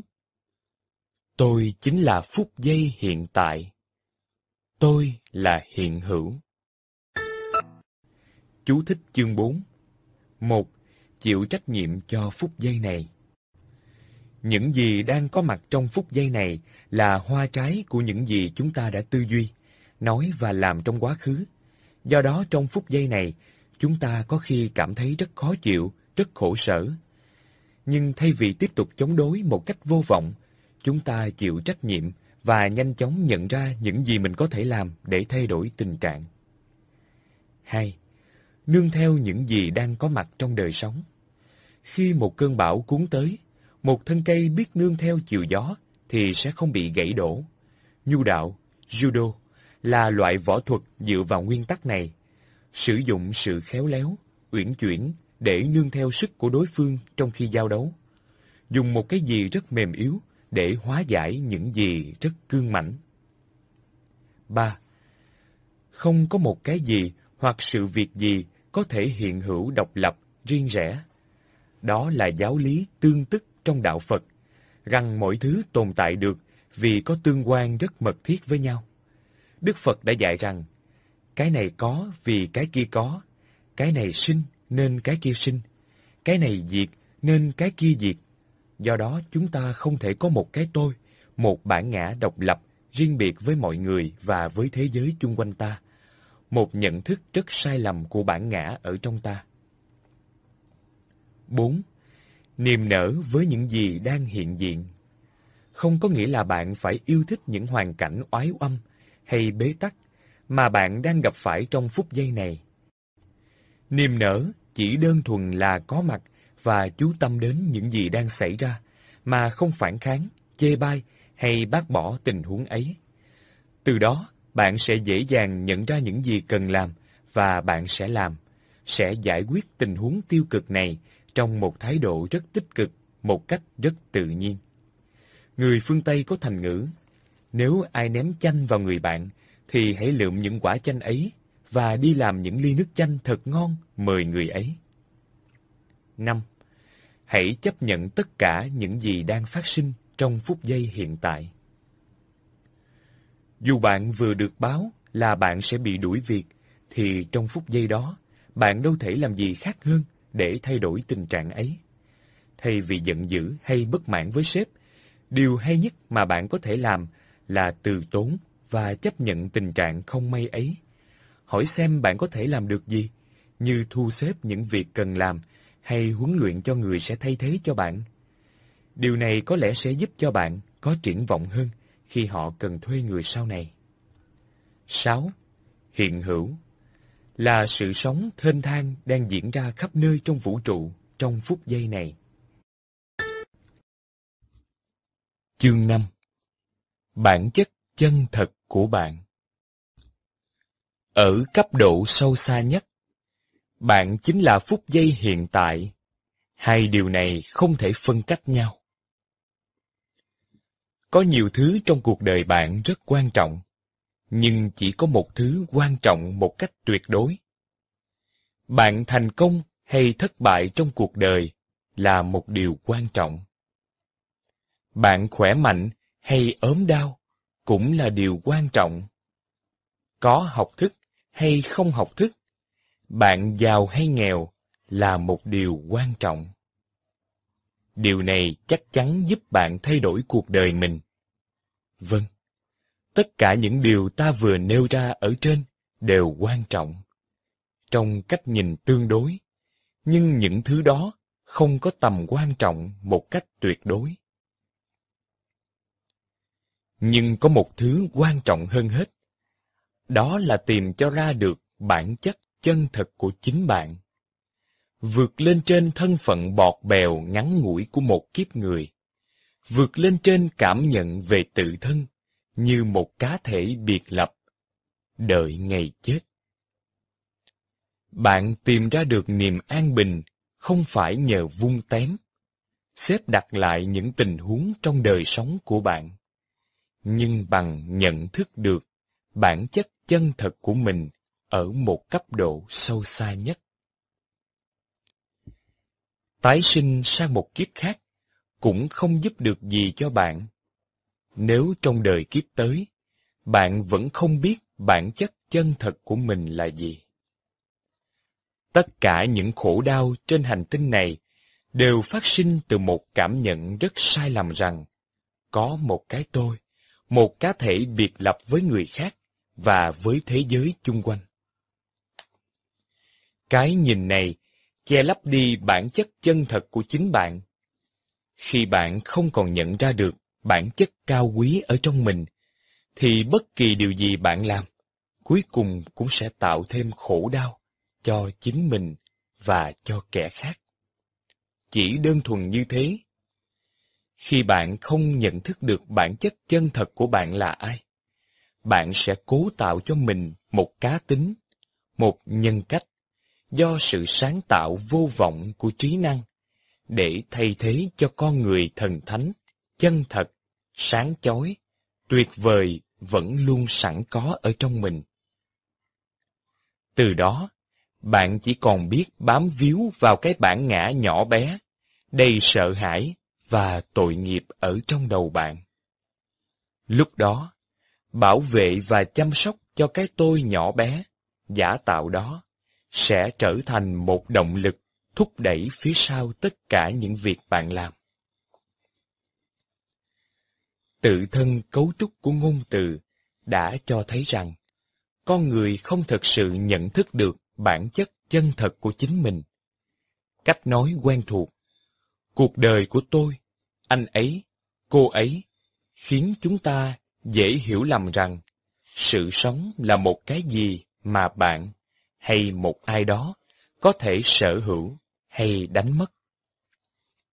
Sự thật là bạn không thể có một đời sống riêng lẻ, nhỏ bé, vì bạn chính là sự sống thênh thang một sự sống duy nhất từ xưa đến nay. Trong giây phút này, đang biểu hiện ở khắp mọi nơi trong vũ trụ, chưa bao giờ từng sinh, chưa bao giờ từng diệt.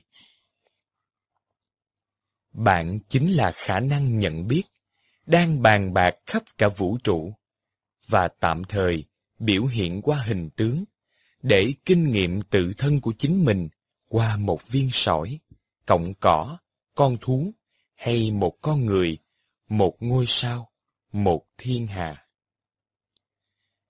Bạn có thể cảm nhận sâu lắng ở bên trong rằng bạn thực đã biết rõ điều này. Bạn có thể cảm nhận rằng mình thực đã là cái đó. Đa số mọi chuyện trên cuộc đời đều cần có thời gian để hoàn tất. Học một kỹ thuật mới, xây một căn nhà, trở thành một chuyên gia, pha một tách trà. Nhưng thời gian là điều không cần thiết cho một chuyện chủ yếu. Chuyện quan trọng nhất trong đời sống. Đó là nhận thức được bản chất chân thật bạn là ai. Đó là nhận thức được cái chân thật nhất, vượt lên trên nhân cách bề ngoài của mình, vượt lên trên tên họ của mình, hình dáng, thể chất, tiểu sử về chính mình. Bạn không thể tìm ra được mình trong quá khứ hoặc tương lai. Nơi duy nhất mà bạn có thể tìm ra được chính mình là trong phút giây hiện tại. Những người đang dấn thân vào con đường tâm linh, đi tìm giác ngộ ở một tiêu điểm ở tương lai, là một người dấn thân. Điều này ám chỉ rằng, bạn rất cần đến tương lai. Nếu đây là điều bạn tin chắc, thì điều đó sẽ xảy ra đúng như bạn nghĩ. Bạn sẽ cần thời gian, cho đến khi bạn nhận ra rằng bạn không cần thời gian để nhận ra bản chất chân thật của mình. Khi bạn nhìn vào một thân cây, bạn có ý thức về thân cây. Khi bạn có một ý nghĩ hay một cảm xúc, bạn có ý thức về ý nghĩ hay cảm xúc đó. Khi bạn có một kinh nghiệm khoái lạc hay đớn đau, bạn có ý thức về kinh nghiệm đó. Những mệnh đề này thoạt nghe có vẻ hợp lý và hiển nhiên. Nhưng khi bạn nhìn kỹ lại, bạn sẽ nhận ra rằng trong tự thân cấu trúc của ngôn ngữ đã chứa đựng một ảo tưởng. Một ảo tưởng không thể tránh được khi ta sử dụng ngôn từ. Ý nghĩ và ngôn từ tạo ra một đối cực nhị nguyên, một cá thể biệt lập cảm nhận một đối tượng, một thân cây, một ý nghĩ, một cảm xúc, mà trong thực tế không thể có.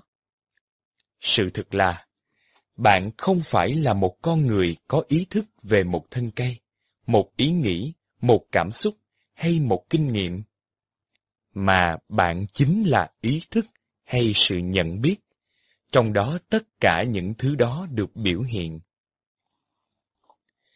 Trong đời sống hàng ngày, bạn có thể thực tập để nhận thức chính mình như là một trường nhận thức. Trong đó toàn thể những tình huống trong đời sống của bạn được phơi bày. Khi bạn nói, tôi muốn hiểu thêm về mình, bạn chính là chủ thể tôi. Bạn chính là cái biết. Bạn chính là tâm, qua đó mọi vật được nhận ra. Và cái đó không thể biết về nó, vì nó đã chính thực là nó rồi. Không còn điều gì đáng biết hơn điều này, vì từ cái tâm đó, mọi hiểu biết được phát sinh. Chủ thể tôi không thể tự biến nó thành một đối tượng của tri thức, của tâm. Do đó, bạn không thể trở thành một đối tượng cho chính mình. Đó chính là cái lý do ảo tưởng về bản ngã ở trong bạn được phát sinh. Vì trong đầu bạn, bạn vô tình xem mình là một đối tượng. Cho nên bạn mới nói, nhìn kia, tôi đó. Rồi tự bạn tạo ra một quan hệ với chính mình, và rao truyền với mọi người, và với chính bạn, huyền thoại về mình. Bằng nhận thức sâu sắc rằng, bạn chính là ý thức, là sự nhận biết, trong đó mọi hiện tượng trong đời sống được phát sinh, thì bạn sẽ thoát ra khỏi sự phụ thuộc vào mọi hiện tượng của đời sống và thoát ra khỏi nỗ lực đi tìm một nhân cách cho chính mình qua những tình huống sống, nơi chốn và hoàn cảnh sống của bạn. Nói một cách khác, những gì xảy ra hay không xảy ra không còn quan trọng đối với bạn. Mọi chuyện sẽ bớt đi sự nặng nề và nghiêm túc. Có một cảm giác thư thái, vui tươi trong những việc bạn làm. Bạn bỗng nhận ra rằng thế giới này như là một cuộc khiêu vũ của vũ trụ. Một cuộc khiêu vũ của muôn vàng những hình tướng, không hơn không kém. Khi bạn nhận biết bản chất chân thật của mình, bạn sẽ cảm nhận được một cảm giác an bình sống động và không hề bị gián đoạn. Bạn có thể gọi đó là niềm vui, vì đó chính thực là cảm giác sống động của niềm an bình. Đó là niềm vui của một con người nhận thức được rằng mình chính là tinh ba của sự sống. Trước khi sự sống ấy trở thành hữu hình, đó là niềm vui của an nhiên tự tại. An nhiên tự tại vì đã biết được bản chất chân thực của mình. Cũng như nước, có khi được biểu hiện dưới thể rắn, thể lỏng, thể hơi. Tâm cũng có thể được biểu hiện dưới dạng đông đặc khi trở thành vật chất, trở thành những sinh vật, hoặc ở thể lỏng khi biểu hiện ra dưới dạng những ý nghĩ, tâm tư, hay không biểu hiện ra, không mang hình tướng gì cả, khi tâm ở trong trạng thái thuần khiết, tinh chất của nó. Trạng thái thuần khiết của tâm Tâm chính là sự sống trước khi nó được biểu hiện thành hình tướng. Và tâm kinh nghiệm thế giới qua đôi mắt của bạn, vì bạn chính là tâm. Khi bạn nhận thức rằng mình chính là cái tâm đó, thì bạn sẽ nhận ra mình trong tất cả. Đó là một trạng thái ý thức tỉnh táo, hoàn toàn sáng tỏ. Lúc đó, bạn sẽ không còn là một thực thể nhỏ bé, với một quá khứ nặng nề, kinh nghiệm và diễn dịch đời sống qua một tấm màn giới hạn của khái niệm với một quá khứ đầy thương tích.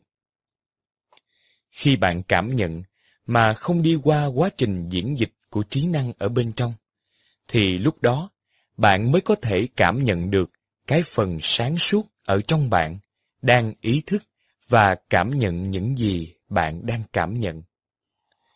Điều mà chúng ta có thể diễn tả qua ngôn từ là có một chiều không gian rất yên tĩnh, nhưng tràn đầy sự tỉnh táo và cảnh giác ở trong bạn. Trong đó, những suy tư và khái niệm của bạn được hình thành. Qua bạn, cái tâm vô hình tướng ấy đã tự ý thức được chính nó.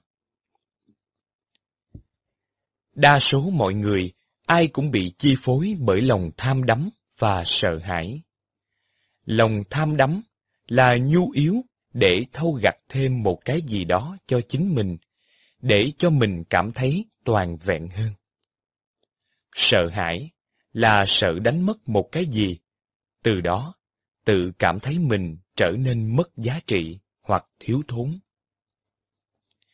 Cả hai thái cực này đều che mờ một sự thực là an nhiên tự tại là một thứ bạn không thể thâu tóm hoặc đánh mất được.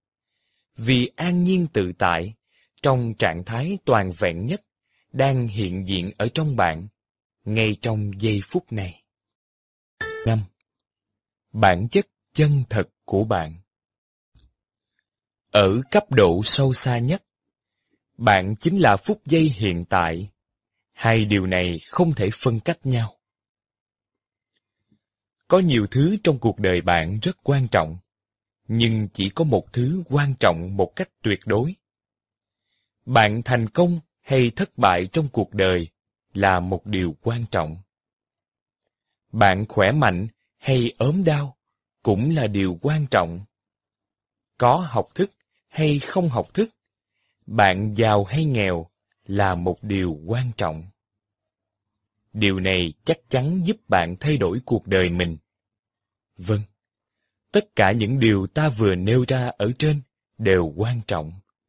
Trong cách nhìn tương đối, nhưng những thứ đó không có tầm quan trọng một cách tuyệt đối. Nhưng có một thứ quan trọng hơn hết. Đó là tìm cho ra được bản chất chân thật của chính bạn. vượt lên trên thân phận bọt bèo ngắn ngủi của một kiếp người, vượt lên trên cảm nhận về tự thân như một cá thể biệt lập, đợi ngày chết. Bạn tìm ra được niềm an bình không phải nhờ vung tém, xếp đặt lại những tình huống trong đời sống của bạn, nhưng bằng nhận thức được bản chất chân thật của mình ở một cấp độ sâu xa nhất. Tái sinh sang một kiếp khác cũng không giúp được gì cho bạn. Nếu trong đời kiếp tới, bạn vẫn không biết bản chất chân thật của mình là gì. Tất cả những khổ đau trên hành tinh này đều phát sinh từ một cảm nhận rất sai lầm rằng có một cái tôi, một cá thể biệt lập với người khác và với thế giới chung quanh. Cái nhìn này che lấp đi bản chất chân thật của chính bạn. Khi bạn không còn nhận ra được bản chất cao quý ở trong mình, thì bất kỳ điều gì bạn làm, cuối cùng cũng sẽ tạo thêm khổ đau cho chính mình và cho kẻ khác. Chỉ đơn thuần như thế. Khi bạn không nhận thức được bản chất chân thật của bạn là ai, bạn sẽ cố tạo cho mình một cá tính, một nhân cách, do sự sáng tạo vô vọng của trí năng, để thay thế cho con người thần thánh, chân thật, sáng chói, tuyệt vời vẫn luôn sẵn có ở trong mình. Từ đó, bạn chỉ còn biết bám víu vào cái bản ngã nhỏ bé, đầy sợ hãi và tội nghiệp ở trong đầu bạn. Lúc đó, bảo vệ và chăm sóc cho cái tôi nhỏ bé, giả tạo đó, sẽ trở thành một động lực thúc đẩy phía sau tất cả những việc bạn làm. Tự thân cấu trúc của ngôn từ đã cho thấy rằng con người không thật sự nhận thức được bản chất chân thật của chính mình. Cách nói quen thuộc, cuộc đời của tôi, anh ấy, cô ấy, khiến chúng ta dễ hiểu lầm rằng sự sống là một cái gì mà bạn hay một ai đó có thể sở hữu hay đánh mất. Sự thật là bạn không thể có một đời sống riêng lẻ, nhỏ bé, vì bạn chính là sự sống thênh thang.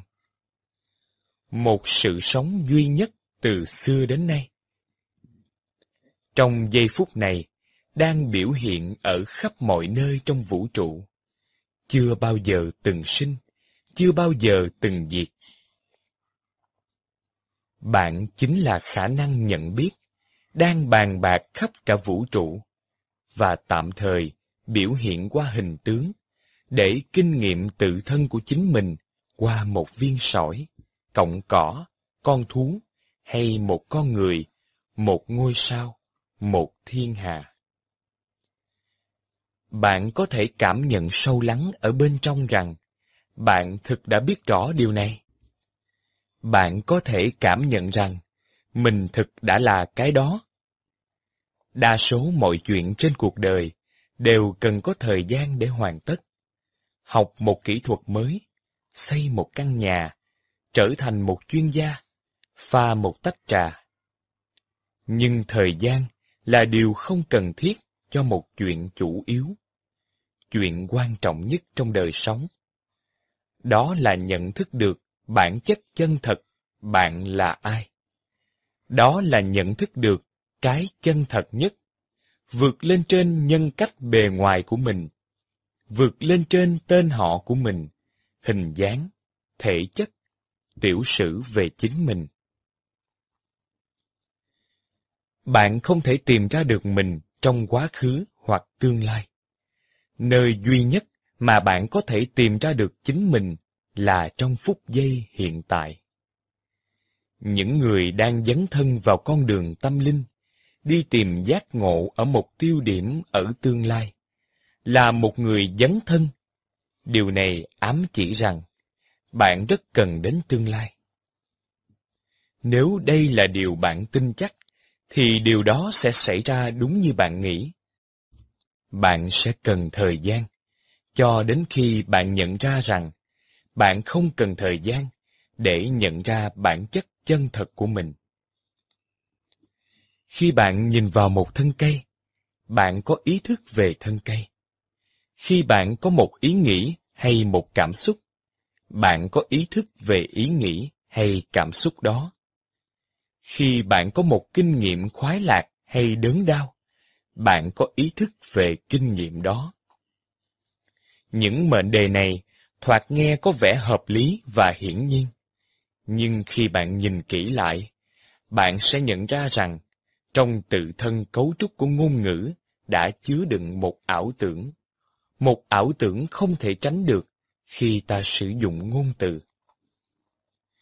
Ý nghĩ và ngôn từ tạo ra một đối cực nhị nguyên, một cá thể biệt lập cảm nhận một đối tượng, một thân cây, một ý nghĩ, một cảm xúc, mà trong thực tế không thể có. Sự thật là, bạn không phải là một con người có ý thức về một thân cây, một ý nghĩ, một cảm xúc hay một kinh nghiệm, mà bạn chính là ý thức hay sự nhận biết, trong đó tất cả những thứ đó được biểu hiện. Trong đời sống hàng ngày, bạn có thể thực tập để nhận thức chính mình như là một trường nhận thức. Trong đó toàn thể những tình huống trong đời sống của bạn được phơi bày.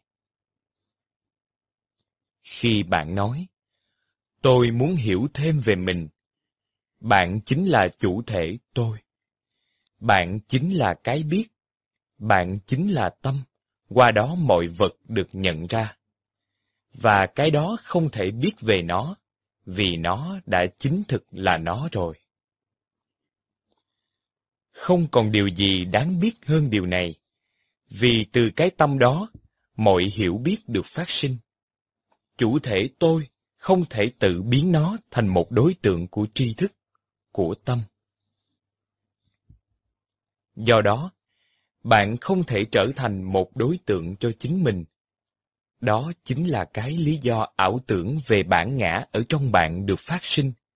Vì trong đầu bạn, bạn vô tình xem mình là một đối tượng. Cho nên bạn mới nói, nhìn kia, tôi đó. Rồi tự bạn tạo ra một quan hệ với chính mình và rao truyền với mọi người và với chính bạn huyền thoại về mình. Bằng nhận thức sâu sắc rằng bạn chính là ý thức, là sự nhận biết, trong đó mọi hiện tượng trong đời sống được phát sinh, thì bạn sẽ thoát ra khỏi sự phụ thuộc vào mọi hiện tượng của đời sống và thoát ra khỏi nỗ lực đi tìm một nhân cách cho chính mình qua những tình huống sống, nơi chốn và hoàn cảnh sống của bạn. Nói một cách khác, những gì xảy ra hay không xảy ra không còn quan trọng đối với bạn. Mọi chuyện sẽ bớt đi sự nặng nề và nghiêm túc. Có một cảm giác thư thái, vui tươi trong những việc bạn làm. Bạn bỗng nhận ra rằng, thế giới này như là một cuộc khiêu vũ của vũ trụ. Một cuộc khiêu vũ của muôn vàng những hình tướng, không hơn không kém. Khi bạn nhận biết bản chất chân thật của mình, bạn sẽ cảm nhận được một cảm giác an bình sống động và không hề bị gián đoạn. Bạn có thể gọi đó là niềm vui, vì đó chính thực là cảm giác sống động của niềm an bình. Đó là niềm vui của một con người nhận thức được rằng mình chính là tinh ba của sự sống. Trước khi sự sống ấy trở thành hữu hình, đó là niềm vui của an nhiên tự tại. An nhiên tự tại vì đã biết được bản chất chân thực của mình. Cũng như nước, có khi được biểu hiện dưới thể rắn, thể lỏng, thể hơi.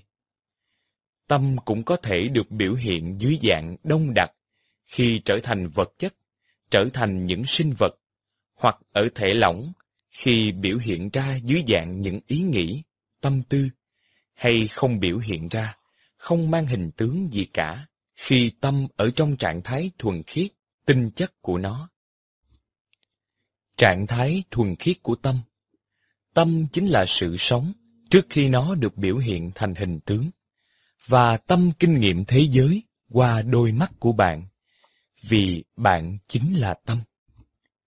Khi bạn nhận thức rằng mình chính là cái tâm đó, thì bạn sẽ nhận ra mình trong tất cả. Đó là một trạng thái ý thức tỉnh táo, hoàn toàn sáng tỏ. Lúc đó, bạn sẽ không còn là một thực thể nhỏ bé với một quá khứ nặng nề, kinh nghiệm và diễn dịch đời sống qua một tấm màn giới hạn của khái niệm với một quá khứ đầy thương tích. Khi bạn cảm nhận mà không đi qua quá trình diễn dịch của trí năng ở bên trong, thì lúc đó bạn mới có thể cảm nhận được cái phần sáng suốt ở trong bạn đang ý thức và cảm nhận những gì bạn đang cảm nhận. Điều mà chúng ta có thể diễn tả qua ngôn từ là có một chiều không gian rất yên tĩnh, nhưng tràn đầy sự tỉnh táo và cảnh giác ở trong bạn. Trong đó, những suy tư và khái niệm của bạn được hình thành. Qua bạn, cái tâm vô hình tướng ấy đã tự ý thức được chính nó. Đa số mọi người, ai cũng bị chi phối bởi lòng tham đắm và sợ hãi. Lòng tham đắm là nhu yếu để thâu gặt thêm một cái gì đó cho chính mình, để cho mình cảm thấy toàn vẹn hơn. Sợ hãi là sợ đánh mất một cái gì, từ đó tự cảm thấy mình trở nên mất giá trị hoặc thiếu thốn. Cả hai thái cực này đều che mờ một sự thật là an nhiên tự tại là một thứ bạn không thể thâu tóm hoặc đánh mất được. Vì an nhiên tự tại, trong trạng thái toàn vẹn nhất, đang hiện diện ở trong bạn, ngay trong giây phút này. Chú thích chương 5 một Tạo cho mình một cá tính, một nhân cách. Có những điều chúng ta làm được lặp đi lặp lại nhiều lần, nên lâu ngày đã trở thành một thói quen ở trong ta. Ngay cả những thói quen như hút thuốc, uống rượu, nói phét, bài bạc là những thói quen không hữu ích gì cho chúng ta. Chúng ta vẫn không muốn từ bỏ, có thể vì yếu đuối hoặc khi bạn nghĩ đến chuyện bỏ đi những thói quen này thì bạn sợ phải đối diện với câu hỏi tôi thật sự là cái gì? Cho nên trong vô thức, bạn cố bám vào những thói quen này để tạo cho mình một cá tính, một nhân cách, dù đó là cá tính hay nhân cách rất tiêu cực. 2.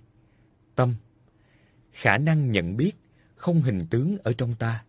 Đây là bản chất chân thật của mình. 3. Nhìn kia, tôi đó. Đó là khi bạn chỉ vào một công xưởng, một cao ốc, một chiếc xe hơi lộng lẫy và nói với người đối diện rằng bạn là người sở hữu những tài sản này, hoặc khi bạn khoe với người khác về chức vụ, những điều bạn đã thành công trong đời. Tất cả đều là một nỗ lực để xác định rằng có một cái tôi hiện hữu. 4. Cái tâm vô hình tướng Khả năng nhận biết bản chất chân thật của bạn. 5. Lòng tham đắm vì cảm nhận sai lầm rằng có một cái tôi biệt lập với người khác và với thế giới chung quanh. Nhận thức này làm phát sinh trong ta một khoảng trống cô đơn ở trong tâm hồn. Nhưng vì không ý thức được cảm giác hụt hẫng, cô đơn này, nên chúng ta dễ rơi vào cạm bẫy của sự tham đắm, qua chuyện thèm khát, chuyện chung đụng xác thịt, nghiện ngập rượu chè, ma túy, bài bạc, để lấp đầy khoảng trống, cảm giác cô đơn này. Nhu yếu tích lũy của cải, tiền bạc cũng là để bảo đảm một tương lai cho cái tôi này. 6. Sợ hãi Tương tự như thế, vì nghĩ rằng bạn có một cái tôi biệt lập với người khác và với thế giới chung quanh, nên bạn đâm ra sợ chết, sợ bệnh tật, sợ đánh mất tiếng tâm, đánh mất tài sản của mình. 7. An nhiên tự tại là thứ bạn không thể thâu tóm hoặc đánh mất được. Vì an nhiên tự tại chính là bản chất chân thực của bạn, là một cái gì bạn đã luôn sẵn có ở bên trong. Nên bạn không thể thâu tóm hoặc đánh mất như là một vật gì ở bên ngoài bạn, như tiền bạc, tài sản, địa vị xã hội. Chương 6 Chấp nhận và xuôi thuận Lúc nào bạn đã sẵn sàng, hãy nhìn vào nội tâm mình xem thử. Trong giây phút này, bạn có đang vô thức tạo thêm những bất đồng, xáo trộn giữa bên trong và bên ngoài bạn? Giữa những tình huống trong đời sống của mình, bạn đang ở đâu? Đang tiếp xúc với ai? Bạn đang làm gì? Những cảm xúc hoặc ý nghĩ gì mình đang có? Bạn có cảm thấy đớn đau khi cứ khăng khăng khước từ hay chống đối những gì đang hiện diện trong phút giây này?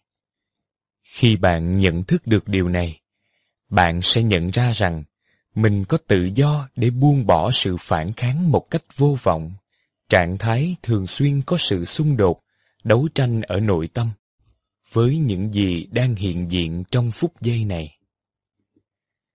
Thông thường mỗi ngày, nếu bạn cần thốt lên thành lời về thực trạng nội tâm của mình, bạn có muốn thốt lên?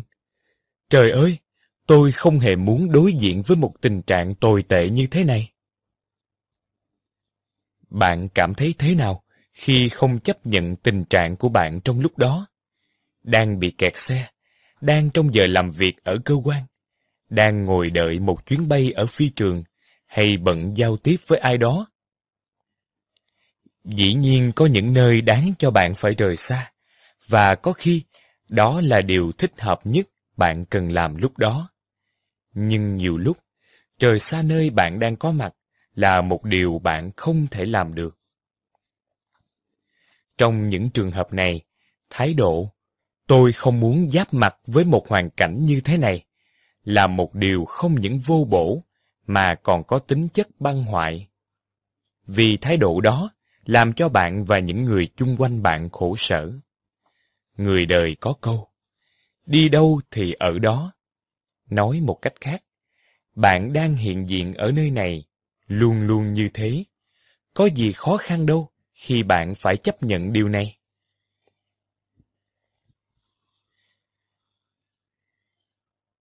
Bạn có cần phải phê phán mỗi cảm nhận từ giác quan hay mỗi kinh nghiệm của mình?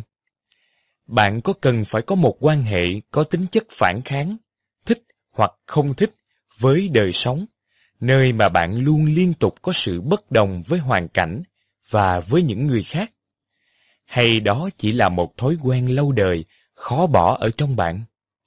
Bạn sống an nhiên tự tại, không phải bằng cách bạn phải làm một cái gì đó, nhưng bằng cách bạn cho phép những gì đang hiện hữu trong phút giây này được như nó đang là, mà không có sự chống đối. Thói quen chống đối hay phản kháng ở trong bạn chỉ làm cho tự ngã của bạn mạnh hơn. Thái độ chấp nhận sẽ làm cho tự ngã của bạn suy yếu đi. Bản ngã, sự đồng hóa một cách sai lầm của bạn với hình tướng, không thể sống sót khi bạn có thái độ chấp nhận mọi việc. Tôi bận lắm. Vâng. Nhưng những việc bạn đang làm ấy có chất lượng không? Lái xe đến nơi làm việc, nói chuyện với người thân, sử dụng máy vi tính, giặt giũ, mua sắm và hàng trăm thứ khác mà bạn cần làm trong ngày. Bạn có thực sự có mặt trong khi làm những công việc đó? Bạn làm những việc ấy trong trạng thái chấp nhận hay chống đối? Chất lượng, sự có mặt để thưởng thức công việc và thái độ chấp nhận khi làm những công việc, đó mới chính là điều quyết định sự thành công hay thất bại của bạn trong đời sống, chứ không phải bao nhiêu nỗ lực mà bạn đã đổ vào những công việc đó. Nỗ lực ám chỉ sự căng thẳng và có cái gì như quá sức để đạt đến một mục tiêu, một kết quả nào đó ở tương lai. Bạn thử nhìn sâu để nhận ra có một sự chống đối, dù nhỏ nhặt đến mức nào, ở trong mình về những gì bạn đang cần phải làm. Đó chính là chống đối đời sống. Do đó, bạn không thể nào thực sự có được sự thành công. Khi bạn nhận ra sự chống đối này ở bên trong, bạn có muốn buông bỏ thái độ chống đối đó và hết lòng với những gì bạn đang làm? Làm hết lòng mỗi việc Như một lời vị thiền sư, chính là tinh yếu của thiền tập. Làm hết lòng mỗi việc có nghĩa là đặt hết tâm ý vào những gì bạn đang làm. Đây chính là thái độ làm việc một cách nhu thuận, không chống đối, một thái độ làm việc đầy năng lực. Thái độ chấp nhận những gì đang xảy ra giúp bạn đi sâu vào một trạng thái sâu lắng, nơi mà cảm nhận nội tại và cảm nhận về tự thân của bạn không còn phụ thuộc vào thái độ phê phán về tốt hay xấu của trí năng. Khi bạn chấp nhận một cách hân hoan đối với những gì đang hiện hữu trong đời sống, khi bạn chấp nhận giây phút này nguyên vẹn như nó đang là, bạn có thể cảm nhận được một cảm giác thật khoáng đạt, thanh thoát và an tịnh ở nội tâm. Trên bề mặt, bạn có thể cảm thấy vui khi trời nắng ráo và ít vui khi trời mưa gió. Bạn có thể cảm thấy mừng vui khi trúng số độc đắc và khổ sầu khi mất hết tài sản. Nhưng dù thế nào, những niềm vui hay nỗi buồn như thế không thể xáo trộn tâm hồn bạn được lâu. Vì những thứ ấy chỉ như những đợt sóng gợn trên bề mặt sự hiện hữu của bạn. Vì chiều không gian sâu lắng ở trong bạn không bao giờ bị khuấy động, dù cho có những dông bão đang xảy ra ở bên ngoài. Chấp nhận một cách hân hoan những gì đang hiện hữu, làm hé mở một chiều không gian sâu lắng ở trong bạn, không phụ thuộc vào những điều kiện ở bên ngoài hay những thay đổi lên xuống thường xuyên của những ý tưởng và cảm xúc bên trong. Chấp nhận vô điều kiện trở thành dễ dàng hơn khi bạn nhận thức sự chống tàn và phôi pha của mỗi kinh nghiệm. Khi bạn hiểu rằng thế giới này không thể mang đến cho bạn một cái gì trường cửu. Từ đó, bạn tiếp tục gặp gỡ người khác, tiếp xúc với những kinh nghiệm và sinh hoạt, nhưng không còn bị bó buộc bởi lòng ham muốn và sợ hãi của một cái tôi riêng rẽ. Hay nói một cách khác, bạn không còn muốn đòi hỏi hoàn cảnh, người khác, nơi chốn hay biến cố gì để giúp bạn thỏa mãn hay vui sướng. Tính phôi pha và bất toàn của mọi chuyện được phép bộc lộ, phơi bày một cách hiển nhiên. Điều tuyệt vời nhất là khi bạn không còn áp đặt một yêu cầu khó thể thỏa mãn nữa, thì mỗi hoàn cảnh, mỗi con người, mỗi nơi chốn hay biến cố đều trở thành một cái gì không những rất thích thú mà còn rất hài hòa và yên lắng. Khi bạn hoàn toàn chấp nhận giây phút này, khi bạn không còn tranh cãi với những gì đang có mặt, khuynh hướng suy tư sẽ giảm dần và thay vào đó bằng một sự trầm tĩnh rất sáng suốt. Bạn hoàn toàn có mặt, nhưng trí năng ở trong bạn không còn diễn dịch, phê phán hay dán nhãn hiệu lên giây phút này. Trạng thái không chống đối nội tại này sẽ mở ra cho bạn tiếp xúc với một tâm thức chưa bị điều kiện hóa. Thứ tâm thức lớn lao hơn tất cả những gì trí năng của con người có thể hình dung được. Sự thông thái mênh mông này từ đó có thể biểu hiện qua chính bạn và giúp bạn cả bên trong lẫn bên ngoài. Cho nên, khi bạn buông bỏ sự chống đối nội tại, bạn thường nhận ra rằng những hoàn cảnh mà mình đang gặp phải sẽ được thay đổi theo một chiều hướng tích cực. Tôi có đang nói rằng bạn hãy thưởng thức và vui sướng với phút giây này? Không, tôi chỉ nói hãy cho phép giây phút này được như nó đang là. Chấp nhận hoàn toàn là chấp nhận những gì đang hiện hữu trong giây phút này, mà không phải là chấp nhận những theo dệt, những bi kịch. Qua đó, bạn diễn dịch giây phút này, rồi cố gắng bó buộc mình phải quy hàng phút giây hiện tại. Ví dụ, bạn đang bị khuyết tật và không thể đi lại bình thường như trước đây. Hoàn cảnh của bạn hiện giờ đang như thế. Nhưng trí năng bạn đang cố vẽ vời thành một bi kịch rằng Cuộc đời tôi sao khốn nạn thế? Tôi phải trở thành một phế nhân. Cuộc đời đối xử với tôi quá bất công và bạc bẽo. Tại sao tôi lại luôn gặp phải những tai ương, bất hạnh như thế này? Bạn có thể chấp nhận giây phút này, y như nó đang là, và không để mình lầm lẫn với bi kịch đau thương mà trí năng luôn muốn tạo dựng nên. Sự chấp nhận hoàn toàn chỉ xảy ra khi nào bạn không còn thiết đến câu hỏi, tại sao điều bất hạnh này lại luôn xảy đến cho tôi? Ngay cả trong những tình huống thật bi đát, không dễ gì chấp nhận được, cũng luôn ẩn giấu một mục đích tốt đẹp, sâu xa cho bạn. Vì bên trong mỗi tai họa đều chứa sẵn mầm móng những ân sủng của vũ trụ. Từ xưa đến nay, có nhiều người đã từng đương đầu với những mất mát lớn lao, bệnh tật, lưu đày, hoặc đợi chờ cái chết đến. Nhờ chấp nhận được những điều không thể chấp nhận được, nên họ đã tìm ra được sự yên lắng, vượt lên trên những hiểu biết thông thường ở trên đời. Chấp nhận những gì khó thể chấp nhận được, chính là nơi phát sinh những ân sủng lớn lao nhất trên đời này. Có những hoàn cảnh mà chúng ta không thể tìm được đáp án, vì đời sống lúc đó không còn phù hợp với bạn nữa. Hoặc khi có một người đang có khó khăn tìm đến bạn để được giúp đỡ, nhưng bạn phải bó tay vì không biết phải nói hay là một điều gì.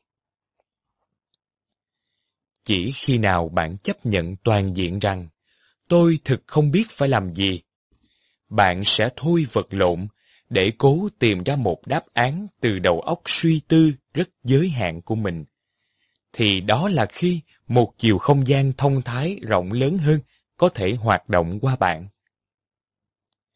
Và ngay cả những ý tưởng của bạn lúc bấy giờ cũng trở nên hữu ích hơn. Vì sự thông thái sâu rộng đó có thể thẩm thấu qua suy tư và làm cho những suy tư ấy trở nên hứng khởi hơn. Đôi khi chấp nhận hoàn toàn có nghĩa là thôi không còn cố gắng muốn biết một điều gì nữa và trở nên thoải mái trong tình trạng rằng bạn không biết hết mọi chuyện. Bạn có biết người nào đó mà mục tiêu duy nhất trên đời hình như là để tự gây khổ cho bản thân và cho những người chung quanh, sống như chỉ để gieo rắc khổ đau? Hãy tha thứ cho người ấy vì họ cũng là một phần của quá trình tỉnh thức của tâm thức nhân loại. Họ đóng vai trò đại biểu cho sự gia tăng cường độ của sự bệnh hoạn, điên rồ của tâm thức tự ngã, biểu hiện của trạng thái không chấp nhận hoàn toàn. Đây không phải là một cái gì dính líu cho riêng bạn đâu. Đây cũng không phải là bản chất chân thực của họ. Chấp nhận vô điều kiện ta có thể nói rằng đó chính là một sự chuyển hướng ở bên trong bạn. Từ trạng thái chống đối sang trạng thái chấp nhận, từ thái độ không bao giờ thành ừ cũng được. Khi bạn chấp nhận hoàn toàn mọi việc, cảm nhận về chính mình chuyển hướng từ trạng thái tự đồng hóa mình với một phản kháng hay phê phán của lý trí sang một trạng thái khoáng đạt có nhiều không gian chung quanh sự phản kháng hay sự phê phán. Đó là sự chuyển hướng từ trạng thái tự đồng hóa mình với hình tướng, ý tưởng hay cảm xúc của mình sang trạng thái an nhiên tự tại và nhận thức rằng mình chính là tâm thức khoáng đạt, mình chính là tâm khi không còn bị vướng mắc bởi một hình tướng nào. Những gì bạn đã chấp nhận hoàn toàn sẽ đem bạn đi vào trạng thái tĩnh lặng, ngay cả với những gì trước đây bạn đã không thể chấp nhận. Hãy để cho đời sống được xảy ra. Hãy để cho đời sống được tự nhiên như nó đang là. Chú thích chương 6 một Sự phản kháng một cách vô vọng Giả sử như bạn đang bất đồng với người thân trong gia đình, thay vì phản kháng với tình trạng này hay với tính tình hoặc cách cư xử của người ấy, thì bạn hãy chấp nhận rằng trong phút giây này, người ấy đang như thế, tánh tình và cách cư xử của người ấy đang như thế, quan hệ của bạn với người đó đang như thế. Từ đó, bạn sẽ có không gian để nhìn sâu, chiêm nghiệm xem tất cả những gì đã xảy ra, nguyên do chính là gì. Từ đó, bạn mới biết mình cần làm gì về phía mình để thay đổi tình trạng, tránh rơi vào thái độ thụ động, mong đợi rằng người kia phải thế này, thế kia thì mình mới hành động. Tuy nhiên, trong vài trường hợp, im lặng nhưng không hề phản kháng là điều nên làm để giúp cho tình trạng căng thẳng được lắng yên lại và sau đó vấn đề của bạn sẽ có nhiều cơ may được hóa giải. 2. Thói quen chống đối hay phản kháng ở trong bạn chỉ làm cho tự ngã của bạn mạnh hơn. Khi bạn chống đối hay phản kháng một điều gì, thì trong vô thức bạn ngụ ý rằng tôi đúng, người kia sai, hoặc người ấy rất xấu, tôi tốt. Làm như thế thì vô tình làm cho tự ngã, cảm nhận về cái tôi rất sai lầm ở trong bản thân ta càng mạnh hơn. 3. Bản ngã, sự đồng hóa một cách sai lầm với hình tướng.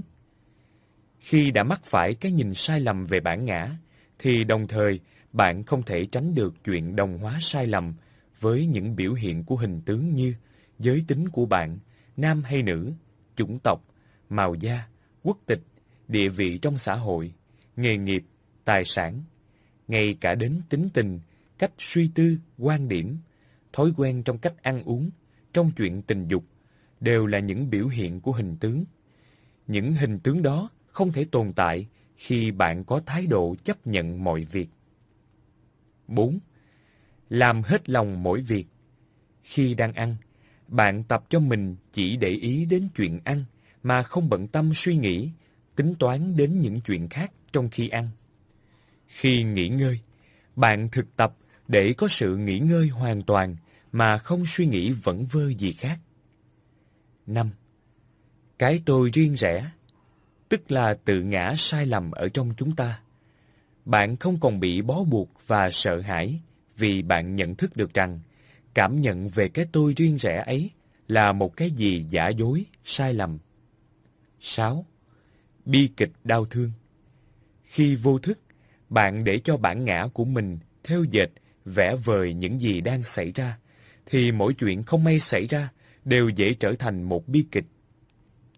Ví dụ bạn đã ly hôn, đừng để cho trí năng, tức bản ngã của mình, tạo nên cách suy nghĩ rằng mình là một người bị ruồng bỏ.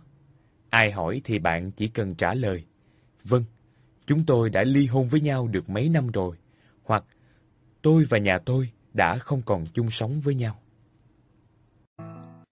Chương 7 Thiên nhiên Chúng ta cần đến thiên nhiên không những để sống còn, mà chúng ta còn cần đến thiên nhiên để giúp ta tìm về nhà, về với nguồn cội, quê hương của mình, thoát ra khỏi ngục tù của chính trí năng tạo ra ở trong mình. Chúng ta rất dễ đi lạc vào những toan tính, dự án, suy tư ở trong đầu, đánh mất mình trong mê hồn trận của những vấn đề rắc rối do chính mình tạo ra. Chúng ta đã quên những gì mà một tảng đá, một thân cây hay một con thú vẫn còn biết. Chúng ta đã quên mất sự an nhiên tự tại, chỉ để được ở yên, sống với chính mình, có mặt với đời sống, bây giờ và ở đây. Khi nào bạn chú tâm đến thiên nhiên, hay bất cứ một cái gì hiện hữu trong đời sống mà chưa bị xáo trộn, ô nhiễm bởi con người, đó là lúc bạn bước ra khỏi ngục tù của khái niệm, của suy tư, và ở một mức độ nào đó, tham dự vào trạng thái liên hợp với an nhiên tự tại. Trong đó, mọi thứ vẫn còn tồn tại một cách tự nhiên.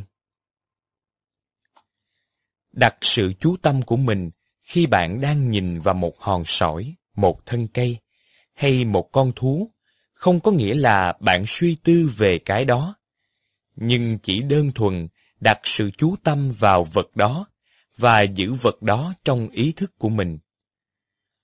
Một cái gì đó như là tinh túy, linh hồn của vật ấy sẽ truyền sang bạn. Lúc đó, bạn có thể cảm nhận được sự yên tĩnh sâu lắng của vật đó. Và khi làm như thế, sự yên tĩnh sâu lắng đó cũng sẽ phát sinh ở trong bạn. Bạn sẽ cảm nhận được sự sâu lắng của vật đó trong trạng thái an nhiên tự tại, hoàn toàn đồng nhất với những gì đang hiện diện và nơi những thứ ấy đang xảy ra. Khi nhận thức được điều này, bạn cũng đạt đến một sự thư thái sâu lắng ở trong mình. Khi đi dạo hay nằm nghỉ ở những nơi như trên núi hay ngoài bãi biển, hãy tôn trọng thiên nhiên bằng cách có mặt ở nơi đó hoàn toàn. Hãy yên lắng, nhìn, lắng nghe. Nhìn cho kỹ để thấy rằng mỗi thân cây, mỗi ngọn cỏ, chim chóc và muôn thú đều an nhiên với chính nó. Không giống như con người, cỏ cây hay muôn thú không tách mình làm thành hai mảnh. Chúng không sống với những ảo tưởng, tự tạo ra ở trong đầu như con người. Nên chúng không cần phải quan tâm, cố gắng bảo vệ và bồi đắp cho nhân cách, hay khái niệm về một cái tôi không có thật đó. Con nai rất thoải mái được là một con nai. Một cành hoa thủy tiên rất thoải mái được là một cành hoa thủy tiên. Mọi thứ trong thiên nhiên không những rất thoải mái với chính nó, và chúng còn rất thoải mái với môi trường chung quanh. Vì chúng chưa hề tự tách mình ra khỏi cơ cấu tổng thể của vũ trụ, bằng cách tuyên bố một sự hiện hữu có tính cách biệt. Tôi và phần còn lại của vũ trụ không dính gì với tôi. Lặng ngắm thiên nhiên có thể giúp cho bạn thoát ra khỏi cái tôi đó. Phần tử đã tạo nên vô vàng khổ đau và hệ lụy cho bạn. Hãy có ý thức ôm trọn những âm thanh của thiên nhiên. Tiếng sột soạt của lá cây ở trong gió. Tiếng mưa rơi. Tiếng nỉ non của côn trùng. Giai điệu của tiếng chim hót lúc bình minh. Hãy đặt trọn vẹn con người mình vào động thái lắng nghe vì ngoài âm thanh kia, còn có một cái gì to lớn hơn, một cái gì thiêng liêng, không thể hiểu được bằng suy tư. Bạn không phải là người đã tạo ra thân thể này của bạn, và bạn cũng không có khả năng điều khiển những chức năng phức tạp trong cơ thể. Vì có sự điều khiển của một sự thông thái rộng lớn hơn trí óc của con người. Sự thông thái đó cũng nuôi sống vạn vật trong vũ trụ. Bạn có thể tiếp chạm được với cái biết này bằng cách ý thức trường năng lượng bên trong cơ thể mình, bằng cách cảm nhận sức sống, sự có mặt rộn ràng của sự sống ở trong cơ thể mình. Sự nô đùa và vui vẻ của một con chó, lòng thương, đức tính trung thành với chủ và thái độ lúc nào cũng sẵn sàng chào đón đời sống của con chó rất tương phản với trạng thái nội tâm của người chủ. Trầm uất, bất an, gánh nặng của đời sống, chìm đắm trong suy tưởng, không có mặt trong phút giây và nơi chốn duy nhất của đời sống, bây giờ và ở đây. Ta có thể tự hỏi, sống chung với con người như thế, năm này qua tháng nọ, làm thế nào mà con chó vẫn còn giữ được sự sáng suốt và vui vẻ với chủ? Khi bạn chỉ nhìn thiên nhiên qua lý trí, qua suy tư, bạn không thể cảm nhận được sức sống, sự an nhiên tự tại. Bạn chỉ nhìn thấy hình tướng, mà không cảm nhận được sự sống từ trong những hình tướng bên ngoài này. Sự bí mật thiên liêng của đời sống. Suy tư luôn giảm thiểu thiên nhiên, biến nó thành một món hàng để trao đổi, làm lợi hay để tích lũy kiến thức. Khu rừng nguyên thủy sẽ trở thành những nơi khai thác gỗ, chim chóc trở thành một công trình nghiên cứu, đồi núi chỉ còn là một hầm mỏ để khai thác. Khi bạn tìm hiểu thiên nhiên, hãy để cho trạng thái không suy tư, trạng thái vắng bặt những ý tưởng quấy nhiễu, có đủ không gian để thể hiện. Khi bạn tìm đến thiên nhiên như thế này, thiên nhiên sẽ thân thiện với bạn và sẽ tham dự vào quá trình chuyển hóa tâm thức của nhân loại và tâm thức của hành tinh này. Hãy nhìn bông hoa xem, chúng có mặt và chấp nhận đời sống sâu sắc như thế nào. Những cây cỏ mà bạn đang có quanh nhà, có bao giờ bạn thực sự nhìn rõ chúng? Có bao giờ bạn cho phép những thứ quá quen thuộc nhưng rất bí ẩn đó dạy cho bạn về bí mật của đời sống? Bạn có bao giờ lưu ý đến sự tĩnh lặng sâu lắng của các loài cây cỏ này? Lưu ý đến trường không gian yên tĩnh bao bọc quanh chúng. Phút giây bạn chú tâm đến sự yên tĩnh và an bình tỏa ra từ cây cỏ. Đó là lúc loài thực vật này trở thành bậc thầy của bạn. Nhìn ngắm một con thú, một bông hoa, một thân cây, và nhận ra cách mỗi thứ buông như trong trạng thái an nhiên tự tại. Mỗi thứ đúng là chính nó. Mỗi thứ đều có một phẩm cách, một sự trong trắng và thiên liêng. Tuy nhiên, để bạn có thể nhìn ra được điều này, bạn cần phải vượt lên những thói quen đặt tên, dán nhãn hiệu. Phút giây bạn vượt lên trên những nhãn hiệu của trí năng, bạn có thể cảm nhận được một chiều không gian mà bạn không thể nói thành lời, không thể nắm bắt bằng suy tư hay cảm nhận qua giác quan. Có một sự hòa điệu, một cái gì rất thiêng liêng, thấm đẫm khắp thiên nhiên và cả ở trong bạn. Không khí mà bạn đang thở chính là thiên nhiên, cũng như quá trình hít thở của bạn cũng chính là thiên nhiên. Hãy chú tâm vào hơi thở và nhận ra rằng bạn không phải là người làm cho hơi thở xảy ra, nhưng đó chính là hơi thở của thiên nhiên, của vũ trụ. Nếu quả thực bạn phải nhớ để mà thở, thì bạn sẽ chết rất nhanh chóng. Vì bạn thường xuyên quên mất hơi thở của mình. Và nếu bạn cố ngừng hơi thở lại, thì thiên nhiên sẽ luôn luôn thắng bạn. Bạn nối lại sợi dây liên lạc với thiên nhiên một cách thân thiết và mạnh mẽ khi bạn trở nên ý thức hơi thở của mình và học cách giữ cho tâm ý của mình có mặt trong khi thở.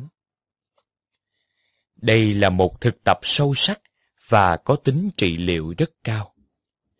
Vì thực tập này giúp chuyển dịch tâm thức của bạn từ thế giới của khái niệm, suy tư phiến diện sang thế giới rộng rãi, khoáng đạt của tâm thức trong sáng, nguyên vẹn, chưa bị điều kiện hóa. Bạn cần thiên nhiên như cần một người thầy giúp bạn nối lại sợi dây liên lạc với đời sống. Bạn rất cần đến thiên nhiên. Ngược lại, thiên nhiên cũng rất cần bạn. Bạn không bao giờ tách biệt khỏi thiên nhiên, vì tất cả chúng ta đều là một phần căn bản của sự sống duy nhất được biểu hiện thành muôn hình, muôn vẻ khắp vũ trụ. Những hình tướng liên hệ một cách mật thiết với nhau. Khi bạn nhận ra sự thiên liêng, vẻ đẹp, sự tĩnh lặng sâu thẳm và uy nghi ở trong mỗi bông hoa, mỗi thân cây, mỗi cọng cỏ, bạn sẽ làm cho mỗi bông hoa, mỗi thân cây và mỗi cọng cỏ có giá trị hơn. Qua nhận diện và ý thức của bạn mà thiên nhiên cũng nhận thức được chính tự thân mình. Nhờ bạn mà thiên nhiên nhận ra được vẻ đẹp và sự thiêng liêng của chính nó. Có một không gian im lắng, rộng lớn ôm trọn lấy thiên nhiên trong vòng tay mình. Không gian im lặng ấy cũng ôm trọn cả bạn nữa. Chỉ khi nào bạn thật sự trong lắng ở bên trong, thì bạn mới tiếp xúc được với thế giới im lắng của đất đá, cỏ cây và muôn thú. Chỉ khi nào trí năng ồn ào của bạn đã lắng xuống, thì bạn mới có thể tiếp xúc được với thiên nhiên ở một mức độ sâu hơn và vượt lên được cảm giác cách biệt tạo nên bởi thói quen suy tưởng quá độ của mình. Thói quen suy tư chỉ là một giai đoạn phát triển cần thiết của con người. Thiên nhiên hiện hữu trong một trạng thái im lắng, tinh khiết trước khi suy tư phát sinh. Cỏ cây, bông hoa, chim chóc, đất đá không hề ý thức được vẻ đẹp và tính chất thiêng liêng của chính nó.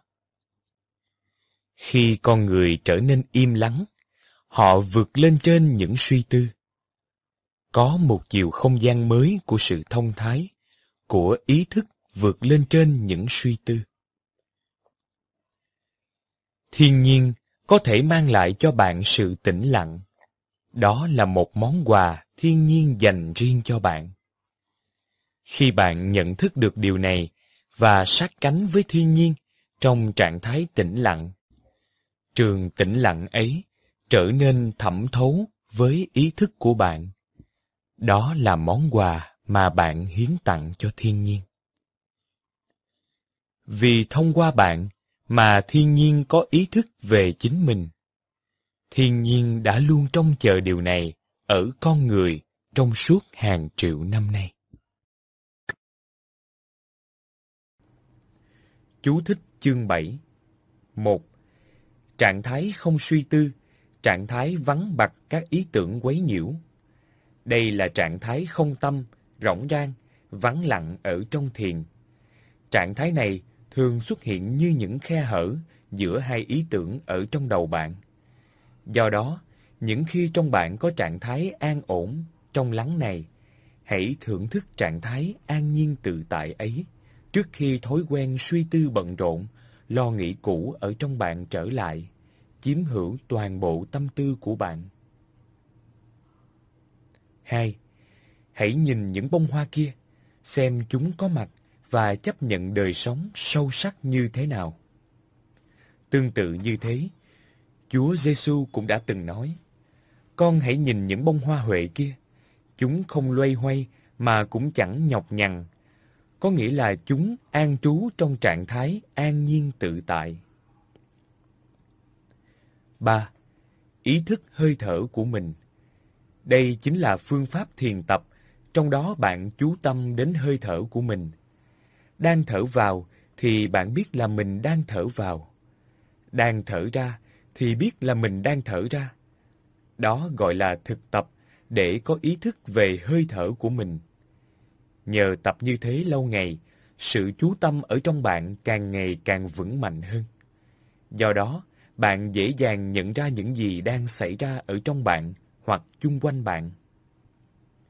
Điều này sẽ giúp cho bạn dễ dàng nhận diện những thói quen những cách suy nghĩ tiêu cực mà trước đây bạn chưa hề nhận ra. Từ đó giúp cho bạn có cơ hội chuyển hóa những thói quen cũ này. Chương 8 Quan hệ giữa người và người Chúng ta thường quá vội vàng khi có ý phê phán hay kết luận về người khác. Vì điều này làm cho bản ngã của bạn được thỏa mãn khi bạn dán nhãn hiệu cho người khác gán cho họ một tấm căn cước của khái niệm để bạn có thể hiển nhiên phán xét về người đó. Mỗi con người khi sinh ra, cách suy tư và hành xử trong một khía cạnh nào đó đã bị tiêm nhiễm những thói quen và cách suy nghĩ tiêu cực bởi di truyền cũng như kinh nghiệm sống thuở ấu thời cũng như môi trường văn hóa của người đó. Nhưng đó không phải là bản chất chân thật của họ mà chỉ là những biểu hiện đã bị tha hóa. Cho nên, khi bạn có ý phán xét một người, bạn đã nhầm lẫn những khuôn mẫu, thói quen trong cách cư xử đã bị tha hóa của họ với bản chất chân thật của họ. Khi bạn hành xử như thế, thì chính bạn cũng rơi vào lối cư xử vô thức theo một thói quen đã bị tha hóa lâu đời.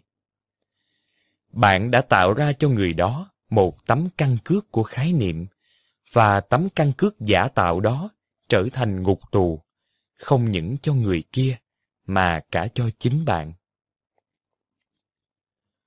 Buông bỏ sự phán xét về người khác không có nghĩa là bạn không còn nhìn thấy những gì người đó làm. Điều này có nghĩa là bạn nhận ra lối hành xử của họ như là biểu hiện của sự tha hóa mà bạn đã nhìn rõ và chấp nhận. Và trong tình trạng đó, bạn sẽ không tạo nên một nhân cách nào cho người đó cả. Điều này giải thoát bạn và cả người kia khỏi sự đồng hóa mình với tình trạng, với hình tướng và với suy tư. Từ đó, bản ngã bạn không còn khống chế quan hệ của bạn. Lúc nào bản ngã của bạn còn khống chế cuộc đời bạn, thì hầu hết những suy tư, tình cảm và cách hành xử của bạn đều sẽ phát sinh từ những thèm khát và sợ hãi. Do đó trong quan hệ, bạn sẽ có nhu yếu hoặc e ngại một điều gì từ phía người kia. Có thể là bạn cần những lạc thú trong cảm xúc hoặc sự lợi lộc về vật chất, được công nhận, ngợi khen hay gây được chú ý hoặc cảm nhận về chính mình được củng cố thêm qua sự so sánh, qua thành đạt cá nhân, rằng bạn có nhiều tài sản, địa vị hoặc kiến thức hơn người kia. Nhưng nhiều khi bạn lo sợ rằng sự thật có thể lại là điều trái ngược. Tài sản, địa vị, kiến thức của bạn không bằng người kia, và trong một khía cạnh nào đó sẽ làm giảm thiểu cảm nhận về tự thân của bạn. Khi bạn để cho phút giây hiện tại làm tâm điểm của sự chú tâm của bạn, thay vì chỉ là một phương tiện để cho bạn đạt được một mục đích nào đó, bạn sẽ vượt qua bản ngã của mình và vượt lên trên sự thôi thúc muốn lợi dụng người khác như một phương tiện để bạn đạt được mục đích riêng tư của bạn. Cứu cánh ấy chỉ là để làm mạnh thêm bản ngã, làm mạnh hơn cảm nhận về tự thân mình trên sự mất mát, thua thiệt của người khác. Chỉ khi nào bạn để sự chú tâm toàn diện của mình vào bất kỳ một người nào mà bạn tiếp xúc, bạn sẽ loại trừ được quá khứ và tương lai ra khỏi mối quan hệ của bạn. Khi nào bạn hoàn toàn có mặt với bất kỳ một người nào mà bạn tiếp xúc, bạn sẽ loại trừ tấm căn cước của khái niệm mà bạn đã tạo ra cho người đó, tức là những suy diễn của bạn về bản chất của họ và những gì người đó đã làm trong quá khứ. Và từ đó, bạn có khả năng giao tiếp với người đó mà không bị sự chi phối của tâm thức tự ngã của sợ hãi hay mong cầu ở trong bạn. Chìa khóa trong chuyện này chính là sự chú tâm, tức là sự im lắng một cách tỉnh táo. Thật tuyệt vời biết bao khi bạn vượt lên trên những ham muốn và sợ hãi trong quan hệ luyến ái của bạn. Tình yêu chân chính không hề ham muốn hay sợ hãi bất kỳ một cái gì. Nếu bạn có một quá khứ giống như người bạn của mình, một mối khổ đau như thế, một tâm thức như thế, bạn sẽ suy nghĩ và hành xử giống hệt như người ấy. Khi nhận thức được điều này, bạn sẽ phát sinh lòng tha thứ, cảm thương và tìm lại được sự an ổn trong tâm hồn mình. Tự ngã của bạn không bao giờ muốn nghe điều tôi vừa nói này. Vì khi tự ngã không còn phản ứng và luôn cho mình là đúng, tự ngã của bạn sẽ dần dần bị suy yếu. Khi bạn tiếp đón bất kỳ một người nào đi vào trong phút giây hiện tại như một vị khách quý, khi bạn cho phép mỗi người được tự nhiên, người đó sẽ bắt đầu thay đổi. Tìm hiểu bản chất của một người khác, bạn đâu cần phải biết gì về người đó, như quá khứ, lịch sử cá nhân hay những câu chuyện về cuộc đời của họ chúng ta nhầm lẫn những điều ta biết về người đó với sự hiểu biết sâu xa về bản chất của họ. một cái biết không thuộc về khái niệm thông thường. Biết bề ngoài về một cái gì và sự hiểu sâu, thấu triệt là hai điều hoàn toàn khác nhau. Một cái thì thuộc về hình thức, còn cái kia thì thuộc về bản chất. Một cái thì vận hành bằng suy tư, cái kia thì vận hành qua sự im lắng. Sự hiểu biết có tính chất tri thức về một khía cạnh nào đó của một người thì rất hữu ích cho những gì có tính thực tiễn. Trong lĩnh vực này, chúng ta không thể không cần sự hiểu biết có tính chất tri thức đó. Nhưng khi loại hiểu biết bề ngoài này trở thành phương thức chính trong khi giao tiếp, thì không những nó sẽ trở nên một cái gì đó rất giới hạn, mà có khi còn trở nên nguy hại cho quan hệ của bạn nữa. Suy tư và khái niệm tạo nên một bức tường giả tạo, một sự ngăn cách không cần thiết giữa người với người. Khi đó, quan hệ của bạn với người khác sẽ không còn cắm rễ vào trạng thái an nhiên tự tại nữa, mà đã trở thành bị điều kiện hóa bởi trí năng. Khi không bị che chắn bởi hàng rào của khái niệm, lòng xót thương sẽ có mặt một cách tự nhiên trong tất cả những quan hệ của bạn. Hầu hết những quan hệ giữa người với người đều bị trói buộc trong sự trao đổi của ngôn từ, thế giới của suy tưởng. Điều cần thiết là làm sao để mang sự trong lắng vào trong những quan hệ thân mật của bạn. Không mối quan hệ nào có thể lớn mạnh mà không có cảm nhận rộng thoáng của không gian khi có sự có mặt của sự yên tĩnh. Hãy tập ngồi thiền với nhau, hoặc có nhiều thì giờ để ngồi yên với nhau giữa thiên nhiên. Khi đi dạo, hay ngồi ở trên xe, hay ở nhà, bạn thực tập thế nào để giúp cho mình trở nên thoải mái khi ngồi với nhau trong tĩnh lặng? Ta không thể và cũng không cần tạo ra sự tĩnh lặng, mà chỉ cần cởi mở để cảm nhận rằng sự tĩnh lặng vốn đã có sẵn ở đó rồi, nhưng thường bị che lấp bởi sự ồn ào của dòng suy nghĩ ở trong đầu ta. Nếu sự rộng thoáng của tĩnh lặng đã không có, thì quan hệ luyến ái của bạn dễ bị chiếm hữu bởi suy tư và lo sợ vẩn vơ của trí năng, và dễ dàng bị vấn đề và những bất đồng chế ngự.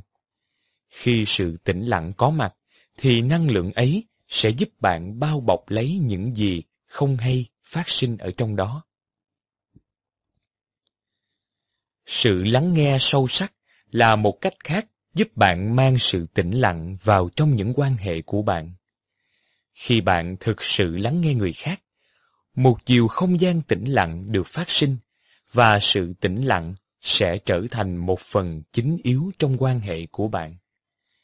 Nhưng nghệ thuật lắng nghe là một khả năng rất hiếm hoi. Vì thông thường, phần lớn sự chú tâm của mỗi người thường bị cuốn hút bởi dòng suy tư, lo sợ, không có chủ đích ở trong đầu.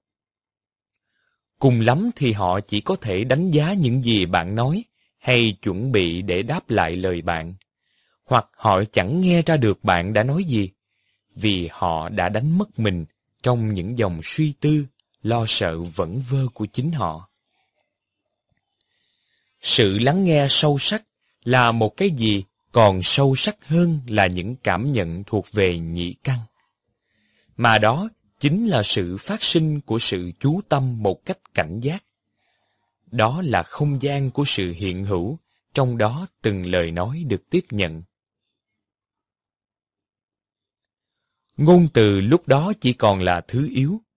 Ngôn từ có thể có ý nghĩa hoặc vô nghĩa. Khi bạn lắng nghe, hành động chuyên chú để lắng nghe còn quan trọng hơn là những gì bạn nghe được. Vì đó chính là không gian của một sự hiện hữu, đầy ý thức khi bạn đang chuyên chú lắng nghe. Không gian đó chính là một trường ý thức đồng nhất, trong đó bạn tiếp xúc với người kia mà không bị phân cách bởi những hàng rào của khái niệm, của suy tư ở trong bạn. và người kia không còn là một cái gì khác với bạn. Vì trong chiều không gian đó, bạn nối kết với nhau thành một trường ý thức, một tâm thức đồng nhất. Bạn có thường gặp phải và hay lặp lại những tấn tuồng gây gỗ trong quan hệ luyến ái của mình?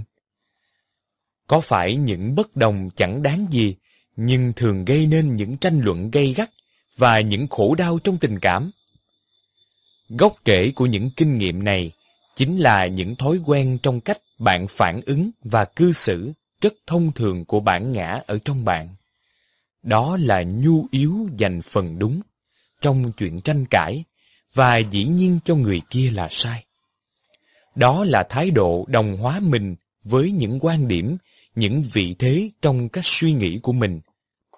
Ngoài ra, bản ngã ở trong ta còn có thêm một nhu yếu thường trực, thích tạo nên những vấn đề, những xung đột với ai đó, hay với một chuyện gì, để củng cố thêm cảm nhận về sự cách biệt giữa mình và những người khác.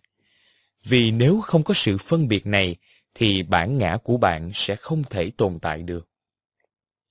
Hơn nữa, còn một mối khổ đau trong tình cảm đã tích lũy từ quá khứ mà bạn và mỗi người vẫn còn cưu mang ở trong mình. Vừa là nghiệp báo của cá nhân, vừa là nghiệp báo của tập thể của con người nói chung. Nếu ta đi ngược lại từ thuở xa xưa, khối khổ đau sâu nặng này là một trường năng lượng ở trong bạn, thỉnh thoảng lại chiếm hữu lấy bạn. Vì khối khổ đau sâu nặng ấy cần được nuôi dưỡng và bổ sung thêm những khổ đau mới.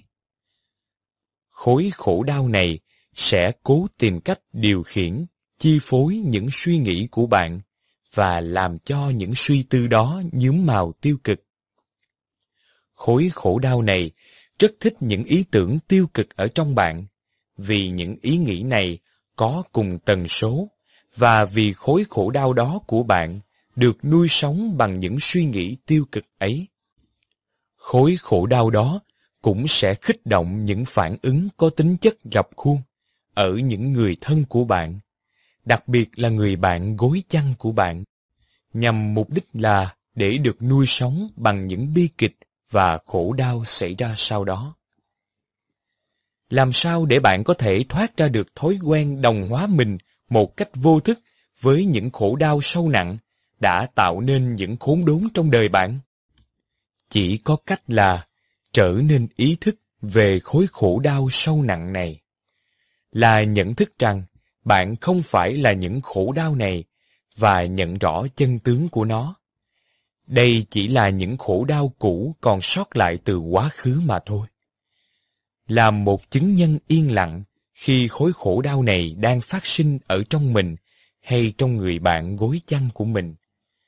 Khi thói quen vô thức đồng hóa mình với khối khổ đau sâu nặng ấy ở trong bạn đã bị phá vỡ. Khi bạn có khả năng quan sát trong yên lặng lúc khối khổ đau sâu nặng ấy đang hoành hành ở trong bạn và bạn không nuôi nấng hay làm cho nó mạnh hơn, thì khối khổ đau ấy sẽ dần dần suy yếu đi. Quan hệ giữa người và người có thể giống như ở địa ngục, hoặc có thể là một thực tập tâm linh sâu sắc. Khi nào bạn nhìn thấy người khác với cặp mắt yêu thương vô hạn, hoặc khi bạn chiêm nghiệm nét đẹp của thiên nhiên, và sâu thẳm trong bạn rung cảm sâu sắc với vẻ đẹp ấy, thì bạn hãy thử nhắm mắt lại một chút để cảm nhận cái tinh túy của tình thương hay vẻ đẹp đó ở trong bạn thì bạn sẽ nhận thức rằng tình thương và vẻ đẹp này không thể tách rời với chính bạn vì đó chính là bản chất chân thực của bạn. Những gì bạn trông thấy ở ngoài kia chỉ là sự phản ánh rất chống tàn của những gì chân thật của bạn ở bên trong. Đó là lý do để bạn biết rằng tình thương và sự cao đẹp ở trong bạn sẽ không bao giờ tách rời được, dù những hình tướng bên ngoài của bạn có thể phôi pha. Quan hệ của bạn với thế giới hình tướng muôn vàng vật thể chung quanh bạn mà bạn tiếp xúc hàng ngày là quan hệ gì? Chiếc ghế mà bạn đang ngồi lên, cây bút, chiếc xe, cây ly nước, chúng chỉ là những phương tiện cho bạn sử dụng, hay thỉnh thoảng bạn cũng công nhận sự hiện hữu của chúng. Bản chất của những đồ vật này, cho dù đó chỉ là những giây phút rất ngắn ngủi, trong đó bạn dành hết sự chú tâm của mình vào những vật này. Bạn sẽ trở nên vướng mắt khi nào bạn sử dụng những thứ này để làm tăng thêm giá trị của bạn đối với chính mình hay với người khác, hay những quan tâm của bạn về những điều đó chiếm hữu hoàn toàn cuộc đời của bạn. Khi bạn có sự đồng hóa mình với những thứ mà bạn sở hữu, bạn sẽ không còn biết quý trọng những thứ đó, vì bạn mãi bận đi tìm chính mình qua những vật sở hữu đó. Khi bạn biết quý trọng tự thân một vật gì, khi bạn xác nhận sự hiện hữu của vật ấy mà không có sự phóng chiếu của trí năng, bạn sẽ không thể không biết ơn sự có mặt của vật ấy.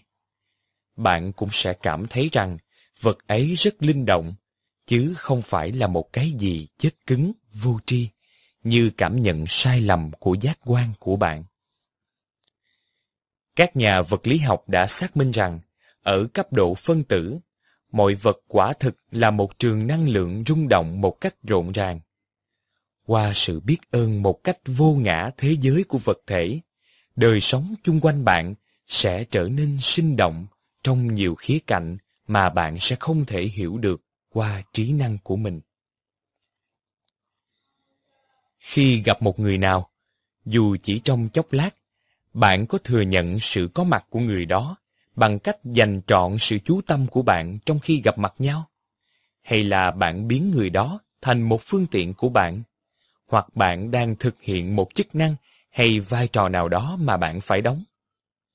Quan hệ của bạn như thế nào với một chị bán hàng, một em nhỏ bán vé số hay một bác đạp xích lô? Chỉ cần một giây phút bạn để tâm đến người đó là đủ. Khi bạn nhìn hay lắng nghe họ, có một sự yên lắng một cách tỉnh giác, dù chỉ là hai ba giây thôi. Chừng đó cũng đủ cho một cái gì đó thực hơn được phơi bày, hơn là những vai trò mà chúng ta thường đóng và tự đồng hóa mình với những vai trò đó. Mỗi vai trò chỉ là một phần của thứ tâm thức đã bị tha hóa, tức cũng là trí năng của con người. Còn những gì xuất hiện qua sự chú tâm của bạn thuộc về thứ tâm thức chưa bị điều kiện hóa. Đó cũng chính là bản chất của bạn bên dưới những tên họ, hình thức bên ngoài.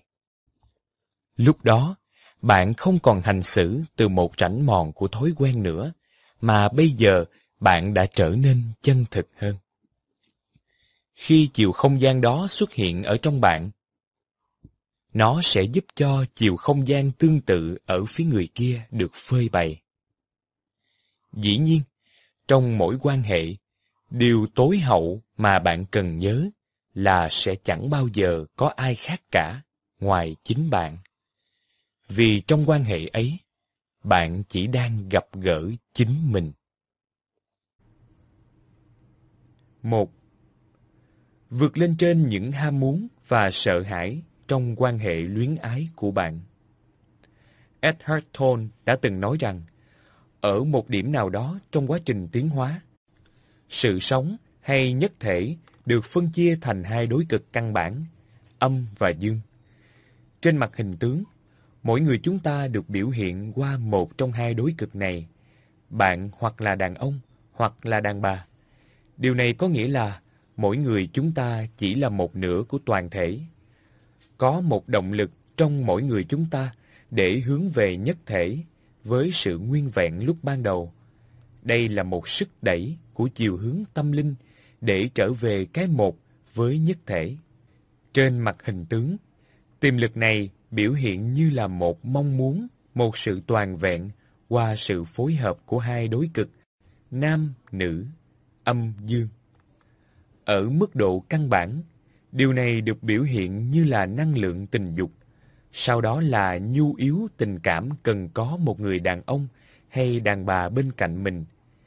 Kế đó là biểu hiện của tình yêu nam nữ. Rốt cùng, dĩ nhiên chúng ta không thể nào tìm thấy nhất thể hay sự thỏa mãn sâu xa qua hình tướng, mà chỉ có thể qua sự trở về với đời sống tâm linh, trở về với tâm. Nhu yếu có một người phối ngẫu và có con là một nhu yếu căn bản. Nhưng nhu yếu này không nhất thiết có liên quan đến tự ngã. Mặc dù rất có thể trở thành một phần của tự ngã khi bạn vô tình kết hợp nhu yếu đó với sự phán xét hay những câu chuyện bạn tự theo dệt nên. Như, tôi cần phải có một người đàn ông hay đàn bà ở bên cạnh để làm cho tôi cảm thấy hạnh phúc. Đó là lúc quan hệ nam nữ của bạn sẽ trở nên lắm vấn đề. Ngay cả tình yêu chân thật cũng dễ dàng bị băng hoại bởi cách suy nghĩ này. Bạn có cần phải sống trong một hoàn cảnh khổ sở chỉ vì bạn chưa tìm ra được một người phối ngẫu, lập gia đình hay có con? Dĩ nhiên là không.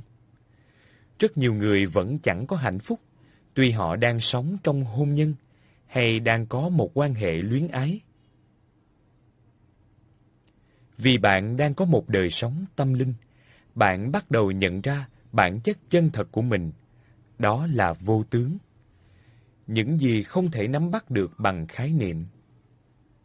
Do đó, bạn sẽ không bị ảnh hưởng gì, ngay cả khi trên mặt hình tướng, bạn có thể cảm thấy có sự thiếu thốn hay nhu yếu có một người khác phái ở bên cạnh. Đối với một số người, nhờ kinh nghiệm thiếu thốn này, họ đã đi sâu vào bên trong để tiếp xúc với những gì chân thật ở trong họ. Đó là hiện hữu mà không cần một thuộc tính nào cả. Đó chính là an nhiên tự tại. Dĩ nhiên, bạn vẫn sẵn sàng chào đón một quan hệ hay hôn nhân xảy đến trong đời bạn. Lúc đó, chuyện có con là một điều sẽ làm cho bạn vui sướng. Nhưng niềm an bình nội tại của bạn và cảm nhận về tự thân sẽ không bị phụ thuộc vào những điều kiện này. Thông thường, khi bạn kinh nghiệm sự thiếu thốn một thứ gì trên mặt hình tướng, mà người đời thường cho rằng bạn phải có những thứ ấy, thì bạn mới thực sự có hạnh phúc. Hôn nhân, tiền bạc, tự do, sức khỏe, địa vị xã hội. Hãy dùng những thiếu thốn này để đi sâu hơn vào bên trong, để tìm ra bạn chính là hiện hữu, trước khi bạn đồng hóa mình với cái này hay cái kia. Đồng thời, trên mặt hình tướng, bạn sẽ làm tất cả những gì bạn có thể làm được để khắc phục sự thiếu thốn này. Bạn sẽ dễ thành công ở bên ngoài hơn khi nào bạn đã thành công ở bên trong. Khi đó, bạn sẽ cảm thấy có tự do ở trong lòng, dù những điều bạn mong ước sẽ xảy ra hay không xảy ra. 2. Tâm thức đồng nhất Đó là phút giây khi trong ta không có sự phân biệt giữa ta và người. Ví dụ, một người mẹ bồng đứa con của mình vừa sinh ra, hoặc khi ta cần giải cứu một người thân của mình trong cơn nguy biến. Trong phút giây đó, trong trường hợp này, khi lắng nghe người khác một cách sâu sắc, thì ta sẽ tiếp xúc với người kia trực tiếp đến độ ta không còn bị chia cắt bởi những hàng rào của khái niệm ta và người. 3. Nhu yếu dành phần đúng Đây là một khuôn mẫu cư xử rất phổ biến của bản ngã ở trong ta. Trong đó, bản ngã thích dành phần đúng về phía mình. Nhu yếu cho mình là đúng, là một cách cư xử không thể cưỡng lại được ở trong ta. Đến độ, chúng ta thà để cho những quan hệ thân thiện và quan trọng của mình bị tổn thương hoặc đổ vỡ hơn là nhận phần khiếm khuyết của mình trong vấn đề này. Trong một quan hệ luyến ái, ta có thể xóa bỏ những căng thẳng và củng cố lại tình thân bằng câu nói chân thật. Em hãy tha thứ cho những khiếm khuyết, lỗi lầm mà anh đã gây ra. Trong một quan hệ thân hữu, ta có thể nói với bạn mình Tôi trân quý tình bạn của chúng ta bấy lâu nay hơn là chuyện tôi đúng hay anh đúng. Nếu tôi đúng mà tình bạn của chúng ta bị tổn thương hay sức mẻ, thì thà là tôi nhận lấy phần sai, muôn ngàn lần. Chúng ta có thể vượt qua những hiểu lầm này không? 4. Nghiệp báo Là hậu quả, là hoa trái rất tự nhiên và tất yếu của mỗi hành động, mỗi lời nói, hay trong cách ta suy nghĩ trong quá khứ. Như người hay nói dối, thì không được người khác tin cậy. Để tay trên lửa thì bị bỏng, ăn đồ ăn thiêu thì đau bụng, uống rượu thì sẽ bị say, mất khả năng tự chủ của mình, dễ gây tai nạn khi lái xe. Lấy cắp vật gì của người khác thì trong lòng bức tức, bất an, có nguy cơ bị tù đầy. Có những việc ta làm hôm nay, hậu quả xảy ra ngay lập tức, như những ví dụ vừa kể ở trên. Nhưng có những việc của ta hoặc ông bà ta đã làm trong nhiều đời, nhiều kiếp, thì bây giờ hậu quả mới biểu hiện ra. 5. Khối khổ đau sâu nặng là những khổ đau cũ đã tích lũy trong quá khứ với nhiều tầng lớp chồng chất lên nhau mà chưa được hóa giải. Đến độ khối khổ đau ấy trở thành một thực thể, một sinh vật, hay nói chính xác hơn, đó là một quái vật đầy thương tích. Khối khổ đau này cần thức ăn để tiếp tục sống còn. Để tạo ra thức ăn, khối khổ đau này sẽ đứng đằng sau giật dây để tạo nên những tranh giành, xung đột, bất hòa ở trong bạn. 6. Những phản ứng rập khuôn Khi rơi vào những phản ứng như thế, có người bỗng trở nên khép kín, im bặt, không có khả năng phân bày, truyền thông gì được khi ở trong một tình trạng khó khăn, lúc phải đối diện với những khiếm khuyết của mình. Cùng trường hợp đó, thì người khác lại trở nên giận dữ, lớn tiếng tranh luận gay gắt bảo vệ cho mình. Có người thì biết mình sai, nhưng cứ phớt lờ đi như không có chuyện gì cả. 7. Làm một chứng nhân yên lặng là lặng lẽ chú tâm quan sát những gì đang xảy ra ở trong mình và chung quanh mình mà không phán xét, không phản ứng với những gì bạn đang nghe, đang thấy. Thực tập này sẽ giúp cho bạn có thêm không gian để nhìn ra những đường đi nước bước của tâm tư ở trong mình. 8. Quan hệ giữa người và người có thể giống như ở địa ngục. Đa số những quan hệ luyến ái, quan hệ vợ chồng sau giai đoạn đầm thắm lúc ban đầu thường trở nên đầy nhiêu khê, đầy sự chịu đựng. Chúng ta cảm thấy những quan hệ này như là một gánh nặng, như là ngục tù của nhau. 9. Quan hệ giữa người và người cũng có thể là một thực tập tâm linh rất sâu sắc. Những khó khăn và chướng ngại trong quan hệ giữa người và người có thể trở thành những cơ hội quý báu cho mỗi người khám phá những góc cạnh khác của chính mình mà mình chưa biết. Ví dụ trong một quan hệ luyến ái, nhờ yêu nhau mà người ta sẽ cố gắng nhìn lại mình và có nhiều cơ hội hơn để nhận ra những khiếm khuyết của mỗi người. Chúng ta nhận thức rằng mình không phải là những thói hư tật xấu đó, nên có thể thực tập để khắc phục được những khía cạnh vô thức này của mình. Do đó, quá trình vượt thắng những khó khăn trong mối quan hệ giữa mình với người khác sẽ trở thành một thực tập tâm linh sâu sắc, giúp chúng ta đi tới. 10.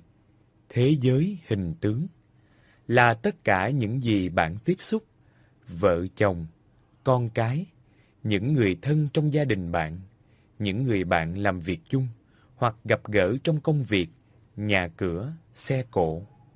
11. Trở nên vướng mắc Khi mất mát một vật gì quý hay mất một người thân, thì ai cũng khổ sầu. Đây là một điều rất hiển nhiên. Nhưng khi bạn khổ sầu vì cảm thấy giá trị về chính mình bị tổn thương, lúc bạn bị mất chiếc xe, mất nhà, mất tiền bạc, hay ý nghĩ mình mất đi người vợ hay chồng của mình cũng đủ làm cho bạn sầu khổ, thì có lẽ bạn đã trở nên vướng mắc hay đã xem những đồ vật hay những người này là một vật gì thuộc về sở hữu của bạn, hoặc bạn xem họ như là một phương tiện cho bạn đạt được một điều gì đó. 12. Ở cấp độ phân tử, mọi vật quả thực là một trường năng lượng rung động một cách rộn ràng. Theo những khám phá mới của khoa học, thì cấp độ phân tử, mọi vật không phải là một cái gì chết cứng, u lì hay cố định như giác quan của chúng ta nhìn thấy, mà mỗi vật quả thực là một trường năng lượng của những điện tử rung động, chuyển biến liên tục. Chương 9 Cái chết và sự sống bất diệt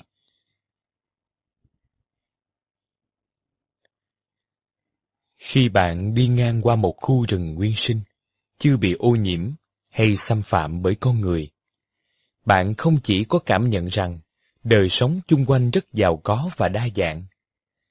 Bạn sẽ đồng thời gặp những thân cây gãy đổ ngã nghiêng và những gốc cây đang mục nát, những chiếc lá bị thối rữa, những xác thú vật chết đang bị phân hoại. Bất kỳ chỗ nào bạn để mắt nhìn, bạn sẽ thấy cái chết và sự sống đang quyện vào nhau.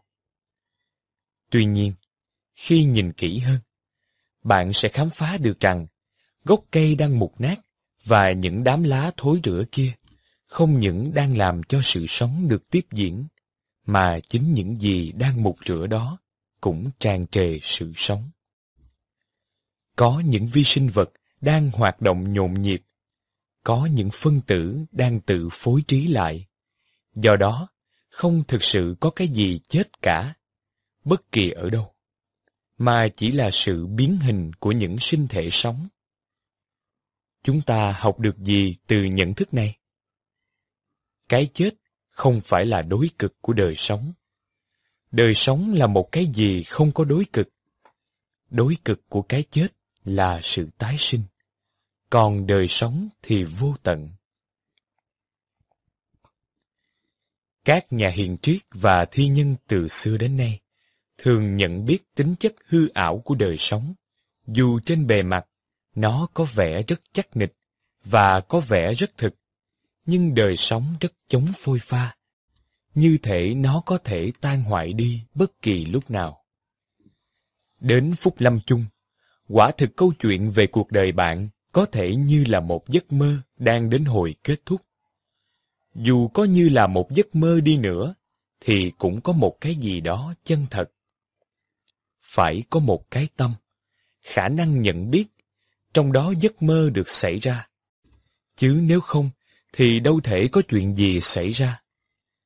Cái tâm ấy do thân thể tạo ra, hay chính tâm đã tạo nên một giấc mơ về một thân thể, giấc mơ về một thân thể của một con người. Tại sao đa số những người đã có kinh nghiệm chuyện chết đi sống lại, không còn sợ hãi khi phải đối diện với cái chết nữa? Chúng ta hãy chiêm nghiệm thêm về điều này. Dĩ nhiên bạn biết là bạn sẽ chết. Nhưng điều đó chỉ là một khái niệm ở trong đầu bạn, cho đến khi lần đầu bạn đối diện với cái chết đang thực sự đến với chính mình. Qua một cơn trọng bệnh, hoặc một tai nạn xảy ra cho bạn hoặc cho người thân của bạn, hoặc có một người thân của bạn vừa mất đi. Cái chết đi vào cuộc đời bạn khi bạn ý thức được khả năng có thể bị hoại diệt của chính mình.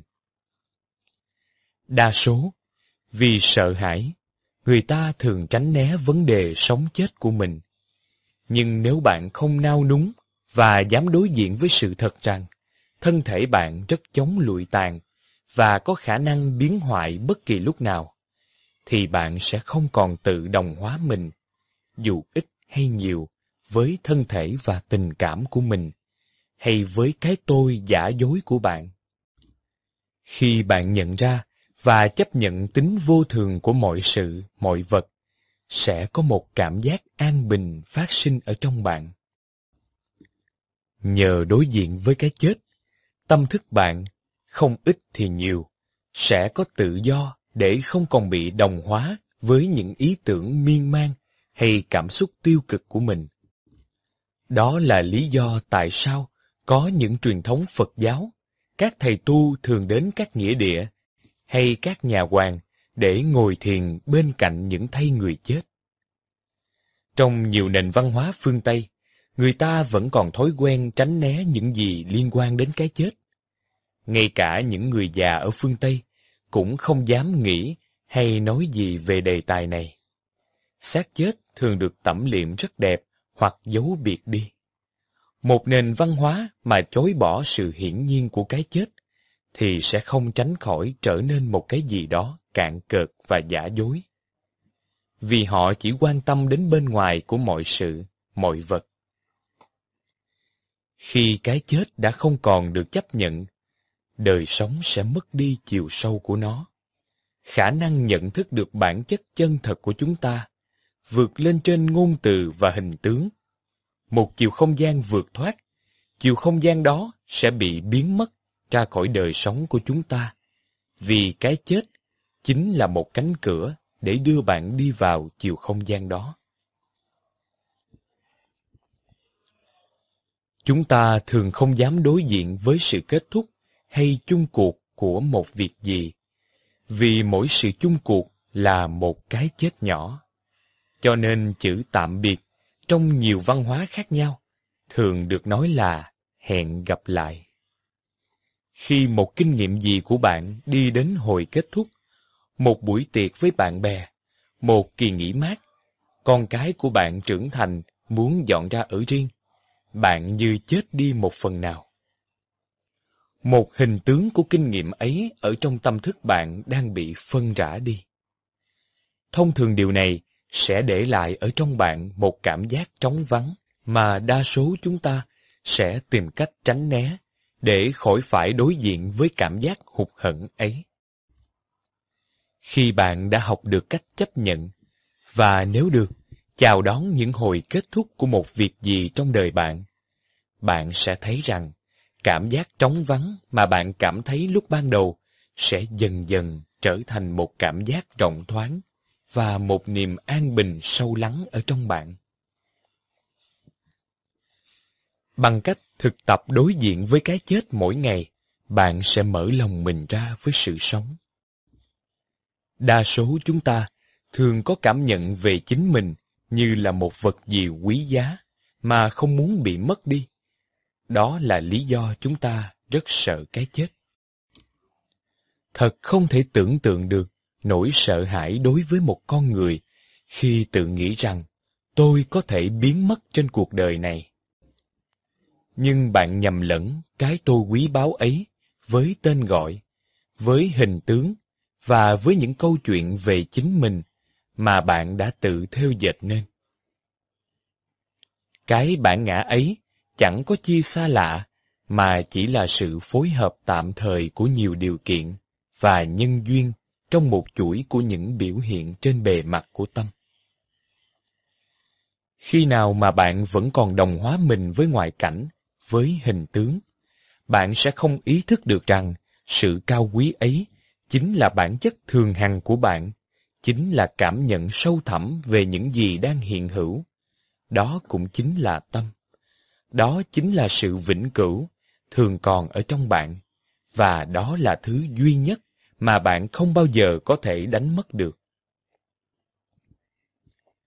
Khi nào có một sự mất mát lớn xảy ra cho bạn, như là mất tài sản, mất nhà, mất đi một quan hệ thân thiết, hay bị mất danh dự, hay mất đi khả năng bình thường trong cơ thể bạn, sẽ có một cái gì đó ở trong bạn bị chết đi. Bạn sẽ cảm thấy mất đi cảm nhận về chính mình. Có thể bạn còn cảm thấy một sự hụt hẫng, rằng nếu không còn những thứ này, thì tôi là ai? Một khi bạn vô thức tự đồng hóa mình với một hình tướng nào đó, như là chính mình, bị mất đi hay đã bị biến đổi, điều này là cực kỳ đau đớn cho bạn. Có thể nói rằng, điều này sẽ tạo nên một lỗ hổng lớn ở trong bạn, không dễ gì lấp đầy. Khi điều này xảy ra, bạn không nên chối từ hoặc làm ngơ nỗi đau ấy hay cảm giác buồn khổ mà bạn sẽ cảm thấy. Hãy chấp nhận sự hiện diện của những cảm xúc ấy. nên chú tâm đến khuynh hướng theo dệt nên một câu chuyện không có thực của trí năng bạn quanh sự mất mát này. Trong đó, bạn tự gán cho mình vai trò của một nạn nhân. Sự sợ hãi, giận dữ, ghét bỏ hay tự thương hại chính mình sẽ là những cảm xúc phát sinh khi bạn tự cho mình chỉ là một nạn nhân. Rồi bạn cũng nên chú tâm đến những gì nằm đằng sau những cảm xúc đó, cũng như những gì nằm đằng sau những câu chuyện được theo dệt nên của trí năng. Cái lỗ hổng của sự trống vắng ở trong tâm hồn bạn. Nhưng bạn thừa khả năng để đối diện và chấp nhận cảm giác xa lạ của sự trống vắng đó. Khi làm được điều này, bạn sẽ nhận ra rằng sự trống vắng đó không đáng sợ như bạn nghĩ. Bạn có thể rất ngạc nhiên khi nhận ra rằng có một niềm an bình toát ra từ chỗ trống vắng ấy. Khi cái chết xảy đến, khi một cơ thể sống bị phân hủy, Thượng Đế hay vô tướng sẽ được chiếu sáng qua cánh cửa sổ được mở ra bởi sự phân hoại ấy. Do đó, cái chết là một cái gì linh thiêng nhất trên đời. Đó cũng là lý do bạn có thể đạt được niềm an lạc sâu nhất trên đời chỉ có thể đến với bạn qua sự chiêm nghiệm và chấp nhận cái chết. Đời sống của mỗi con người thật ngắn ngủi biết bao. Đời sống của chúng ta chống tàn hoại biết bao. Bạn thử hỏi, có cái gì trong cuộc đời này trường cửu, không bị chi phối bởi luật sinh diệt? Hãy thử chiêm nghiệm điều này. Nếu trên đời chỉ có độc một màu xanh, thì cả thế giới và mọi thứ trong đó đều mang màu xanh. Và như thế, thì màu xanh sẽ không còn được phân biệt. Do đó, chúng ta cần phải có một màu gì khác, không phải là màu xanh, để chúng ta phân biệt được đây là màu xanh. Nếu không thì màu xanh sẽ không có gì khác biệt, sẽ không hiện hữu. Tương tự như thế, không phải ta cần phải có một cái gì đó không bị biến đổi và trường cửu, để cho tính vô thường của mọi thứ được hiển bày. Nói một cách khác, nếu mọi thứ, kể cả chính bạn là vô thường, lúc đó, liệu bạn có cách nào để nhận thức được tính vô thường này? Có phải nhờ chính bạn nhận thức được và chứng kiến tính mau tàn hoại của vạn vật, kể cả hình hài của chính bạn, mà bạn nhận ra rằng có một cái gì ở trong bạn không bị chi phối bởi quy luật vô thường. Khi bạn đang ở độ tuổi 20, bạn nhận thức rằng cơ thể của bạn rất khỏe mạnh và tràn đầy sức sống. 60 năm sau, bạn sẽ nhận ra rằng cơ thể của mình bây giờ đã suy yếu và già nua. Ngay cả những suy nghĩ của bạn trong tuổi già cũng thay đổi so với năm bạn 20 tuổi. Nhưng riêng phần nhận thức ở trong bạn, cái phần nhận biết rằng cơ thể bạn đang trẻ hoặc đã già nua không hề bị biến dạng. Phần nhận biết đó chính là sự trường cửu ở trong bạn, chính là tâm. Đó chính là sự sống duy nhất vô hình tướng. Bạn có thể đánh mất sự sống này không, không bao giờ, vì bạn chính là sự sống duy nhất đó. Có nhiều người đã trở nên an tịnh một cách sâu sắc và hầu như trở nên sáng suốt trước khi đi vào cõi chết. Như thể có một cái gì đó soi chiếu qua hình hài đang tàn hoại của họ. Nhiều khi những người già hay người bệnh nặng bỗng trở nên thanh thoát trong những năm tháng ngắn ngủi cuối cùng của đời họ. Khi họ nhìn bạn, bạn có thể nhận ra như thể có một luồng ánh sáng chiếu qua đôi mắt họ. Hầu như không còn khổ đau tâm lý nào còn sót lại ở trong họ. Họ đã buông bỏ hết. Do đó con người, cái tôi được tạo dựng nên bởi trí năng, đã không còn nữa. Họ đã biết chết trước khi thực sự đối diện với cái chết và tìm ra được niềm an bình sâu lắng ở bên trong. Đó là nhận thức về một cái gì bất tử ở trong họ. Mỗi một tai họa luôn ẩn giấu một khả năng của một sự cứu rỗi lớn lao mà chúng ta thường không biết được. Trước một cú sốc bất ngờ hay đối diện với thần chết không thể tránh được, có thể buộc bạn phải hoàn toàn thoát ra khỏi sự đồng hóa mình với hình tướng. Trong những giây phút cuối cùng trước khi bạn đi vào cái chết, và ngay cả lúc bạn lâm chung, bạn sẽ kinh nghiệm rằng bạn là tâm thoát ly với những gì thuộc về hình tướng. Và bỗng nhiên bạn không còn sợ sệt. Tất cả chỉ còn là nỗi an bình với hiểu biết rằng mọi chuyện đều suôn sẻ cả. Và cái chết chỉ là sự tàn hoại của những hình tướng ở bên ngoài. Cái chết lúc đó trở thành một ảo tưởng rất sai lầm. Cũng sai lầm như chuyện bạn đã từng nhận lầm mình chỉ là cơ thể của mình. Cái chết không còn là một cái gì bất thường hay là một điều đáng làm cho bạn chán ghét nhất như nền văn minh hiện đại cứ muốn bạn tin. Mà cái chết là một cái gì rất tự nhiên trong đời, không thể tách rời khỏi sự sống, đối cực rất tự nhiên của nó. Hãy luôn tự nhắc nhở mình mỗi khi bạn ngồi bên giường của một người đang hấp hối. Quả là một vinh dự và cũng là một điều rất thiêng liêng khi bạn được ngồi bên cạnh một người đang hấp hối, như là một chứng nhân, và đồng thời cũng như một người bạn đồng hành của người đó. Khi bạn ngồi với một người đang hấp hối, đừng cố chối bỏ bất kỳ một khía cạnh nào của kinh nghiệm đó cả. Đừng chối bỏ những cảm xúc bạn đang có hay những gì đang xảy ra. Cảm nhận rằng bạn không thể làm gì khác để thay đổi tình trạng đó có thể làm cho bạn cảm thấy bất lực, buồn chán hay trở nên giận dữ. Nhưng bạn hãy thực tập chấp nhận những gì bạn đang cảm thấy ở trong lòng. Rồi đi sâu thêm một bước nữa, chấp nhận rằng bạn không thể làm gì được với tình trạng người kia đang hấp hối, và chấp nhận điều ấy hoàn toàn. Bạn không có sự chủ động về những gì sẽ xảy đến cho người ấy đâu. Hãy chấp nhận một cách sâu sắc tất cả mọi khía cạnh của kinh nghiệm mà bạn không có sự chủ động này. Cảm xúc của bạn, cũng như cảm giác đau đớn, khó chịu mà người hấp hối đang trải qua. Trạng thái chấp nhận hoàn toàn trong tâm thức bạn và sự yên lắng đi kèm sẽ giúp rất nhiều cho người đang hấp hối và giúp cho người ấy đi qua giai đoạn chuyển tiếp. Nếu cần phải nói một điều gì, thì lời nói sẽ tự nhiên đến từ sự tĩnh lặng ở trong bạn.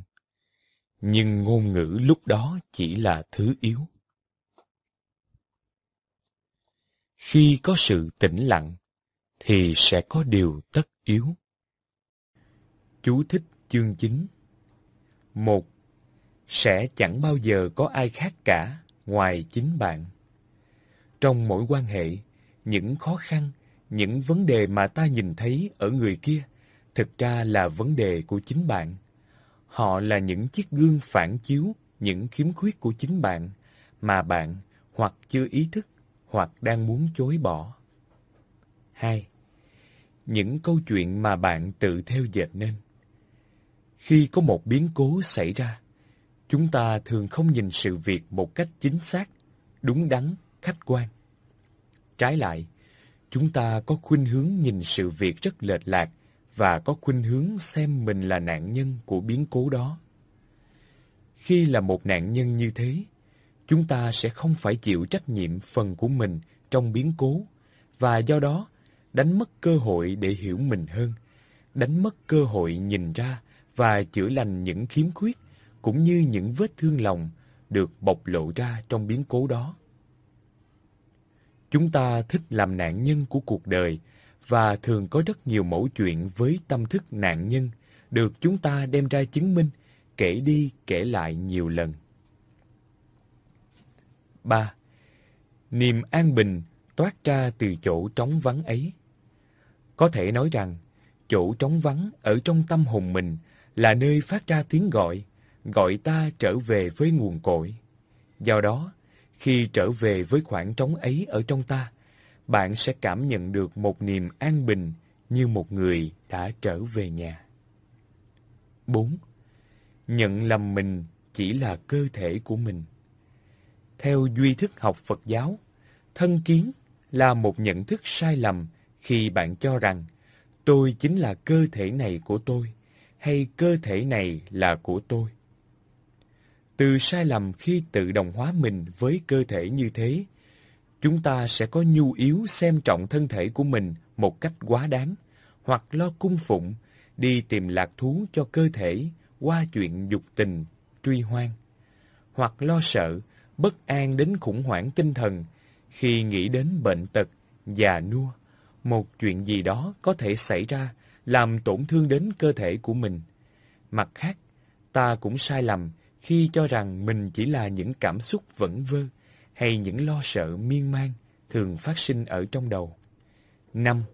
Giai đoạn chuyển tiếp của người hấp hối Theo tử thư Tây Tạng, một cuốn sách dạy về những giai đoạn trong 49 ngày mà linh hồn người chết sẽ trải qua khi đi qua cái chết, thì cái chết thực ra là một giai đoạn chuyển tiếp, chứ không phải điểm kết thúc của một đời người. Tình trạng tâm lý của người hấp hối và nghiệp lực của người ấy đã tạo ra lúc sinh tiền có ảnh hưởng rất lớn đến những gì sẽ xảy ra cho người đó khi họ đi qua sự chuyển tiếp này. Nếu người hấp hối lúc sống thường ở trong tâm trạng sợ hãi, buồn phiền, giận dữ, thì phúc lâm chung, họ sẽ rất khó chọn một kinh nghiệm tốt đẹp để đi đầu thai sang một kiếp khác. Điều mà người thân có thể làm là giữ cho lòng mình đừng quá bi thương khi người thân hấp hối hay vừa mất. Vì khi mình khổ, thì người ấy sẽ cảm nhận nỗi khổ của mình với cường độ gấp trăm lần nỗi khổ của mình.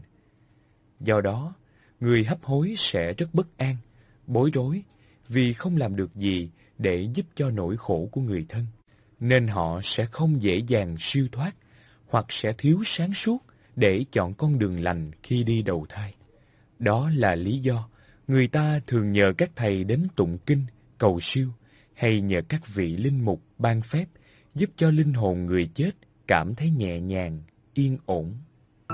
Chương 10 Khổ đau và giải thoát Quan hệ hữu tương sâu sắc giữa mọi sự, mọi vật là một điều mà người học Phật luôn biết. Và ngày nay đã được khoa học công nhận. Không có một chuyện gì có thể xảy ra mà không gây ra hoặc liên đới với những chuyện khác. Dù trên bề mặt, chuyện ấy có vẻ như là đã xảy ra một cách độc lập. Khi nào chúng ta còn phê phán và hay đặt tên một sự kiện, khi đó chúng ta còn khuynh hướng tách rời sự kiện ấy khỏi toàn thể đời sống. Sự nguyên vẹn của đời sống sẽ bị phân mảnh bởi thói quen suy tư ở trong ta. Tuy nhiên, toàn thể đời sống đã giúp làm cho biến cố này xảy ra. Và đó là một phần mạng lưới của sự tương quan, tương duyên mật thiết của vũ trụ. Điều này có nghĩa là những gì đang xảy ra là một điều không thể nào khác đi được. Trong nhiều trường hợp, chúng ta không thể nào hiểu được vai trò của một biến cố trên bề mặt có vẻ như là vô nghĩa trong tổng thể vũ trụ. Nhưng khi nhận thức được tính bất khả, không thể nào tránh được của biến cố đó, trong cái bao la của đại thể, đó có thể là chỗ khởi hành của thái độ chấp nhận ở trong lòng bạn với những gì đang hiện hữu. Bạn sẽ chọn để sánh vai với toàn thể đời sống bao la. Tự do chân thực và giải thoát chính là cách sống như thể chính bạn đã chọn lựa một cách hoàn toàn những gì bạn đang cảm nhận hay kinh nghiệm trong giây phút này. Khi bạn đứng chung, sát vai với phút giây hiện tại, đó chính là lúc bạn chấm dứt hết khổ đau ở trong bạn. Khổ đau có cần thiết không? Cần và có thể cũng không cần. Nếu bạn chưa đủ khổ với tất cả những gì bạn đã trải qua, thì bạn sẽ không có đủ chiều sâu của một con người, không có đủ sự khiêm cung và không có lòng xót thương. Cho nên, bạn sẽ không có cơ duyên đọc được những dòng chữ này. Khổ đau giúp bạn đập vỡ chiếc vỏ cứng của bản ngã, vì đã đến lúc bản ngã của bạn không còn cần thiết nữa. Khổ đau chỉ cần thiết cho đến khi bạn nhận thức rằng bạn không cần phải khổ thêm nữa. Sự bất hạnh luôn cần một cái tôi. Được tạo ra bởi trí năng với một câu chuyện lâm ly tình tiết. Một nhân vật chỉ có ở trong đầu bạn. Mỗi bất hạnh cũng cần có một quá khứ và tương lai. Cho nên khi bạn tách quá khứ và tương lai ra khỏi nỗi khổ, thì liệu bạn sẽ còn lại cái gì? Bạn chỉ còn lại thể tính chân thật của giây phút này. Có thể đó là một cảm giác nặng nề, khó chịu, căng thẳng, giận dữ, hay có khi là buồn nôn. Nhưng đó không phải là nỗi bất hạnh và cũng không phải là vấn đề gì của riêng bạn. Vì quả thực, chẳng có gì có tính chất cá nhân trong nỗi khổ của con người. Đó chỉ là áp suất của một sự căng thẳng quá mức hoặc của một năng lượng mạnh mẽ mà bạn cảm thấy ở đâu đó trong cơ thể bạn. Bằng sự chú tâm của mình, cảm giác ấy sẽ không trở thành một ý nghĩ và làm phát sinh cái tôi bất hạnh ở trong bạn. Hãy thử xem chuyện gì sẽ xảy ra khi bạn cho phép một cảm giác được phát sinh một cách tự nhiên. Nhiều khổ sở và bất hạnh phát sinh khi bạn xem mỗi ý tưởng xảy đến trong đầu mình như một điều gì có thật. Hoàn cảnh sống không thể làm cho bạn mất đi niềm vui sống. Bệnh tật có thể làm cho bạn có những đớn đau trong cơ thể, nhưng chúng không có khả năng làm cho bạn mất đi niềm vui sống. Chỉ có ý tưởng của bạn mới thực làm cho bạn mất vui. Những suy diễn, những mẫu chuyện mà bạn tự theo dệt cho chính mình mới thực làm cho bạn mất vui. Thôi chết, những ý tưởng mà tôi đang có ở trong đầu bây giờ, chúng mới là nguyên nhân làm cho tôi đau khổ. Nhận thức này sẽ giúp cho bạn thôi đồng hóa mình một cách vô thức với những suy nghĩ đó. Trời đất, hôm nay sao lại giông gió như thế này? Hắn chẳng còn mặt mũi nào để nhấc phone lên gọi cho em. Cô ấy đã cho tôi leo cây. Đây là những mẫu chuyện mà chúng ta dựng lên, kể lễ cho chính mình và người khác qua những lời trách móc, thở than. Đó là những câu chuyện được tạo nên nhằm mục đích làm tăng cảm nhận về một cái tôi khi cho rằng mình đúng và nhất định người kia là sai. Giành lấy phần đúng thường đặt chúng ta vào một vị thế tưởng như là ưu thế hơn người kia. Và điều này làm cho bản ngã, cái tôi giả tạo trong chúng ta được củng cố. Nhưng điều này cũng tạo ra ở trong ta một đối thủ, một kẻ thù của ta. Vâng, bản ngã ở trong bạn luôn cần có một kẻ thù để bạn xác minh ranh giới của mình. Ngay đến cả thời tiết cũng có thể thành kẻ thù của bạn. Qua thói quen phê phán của lý trí và sự co rúm của tình cảm, bạn cảm thấy mình có một quan hệ phản kháng có tính chất cá nhân với người khác và với những biến cố tình huống trong đời bạn. Đây là những khổ đau do chính mình tạo ra, nhưng bạn không hề nhận biết vì đối với tự ngã của bạn, đây là một điều rất thỏa mãn. Bản ngã của bạn luôn cảm thấy được củng cố hơn khi có sự phản kháng hoặc bất đồng với người khác. Đời sống bạn sẽ đơn giản biết bao khi bạn thôi không còn tạo ra những mẫu chuyện lâm ly cho chính mình. Ồ, trời đang mưa. Hôm nay anh ấy không gọi cho em. Tôi có đến chỗ hẹn, nhưng cô ấy thì không. Khi bạn đang khổ hoặc đang cảm thấy bất hạnh, hãy thực tập có mặt với những gì đang xảy ra trong phút giây hiện tại. Bất hạnh hay một vấn đề gì khác của bạn không thể tồn tại trong phút giây này. Khổ đau chỉ bắt đầu khi nào bạn bắt đầu đặt tên hay dán nhãn hiệu lên một tình huống như thế đó là một điều gì xấu hoặc không hay đã xảy ra. Bạn thích chống đối một tình huống nào đó, và sự bực tức này làm cho tình huống ấy trở thành một vấn đề riêng tư của bạn.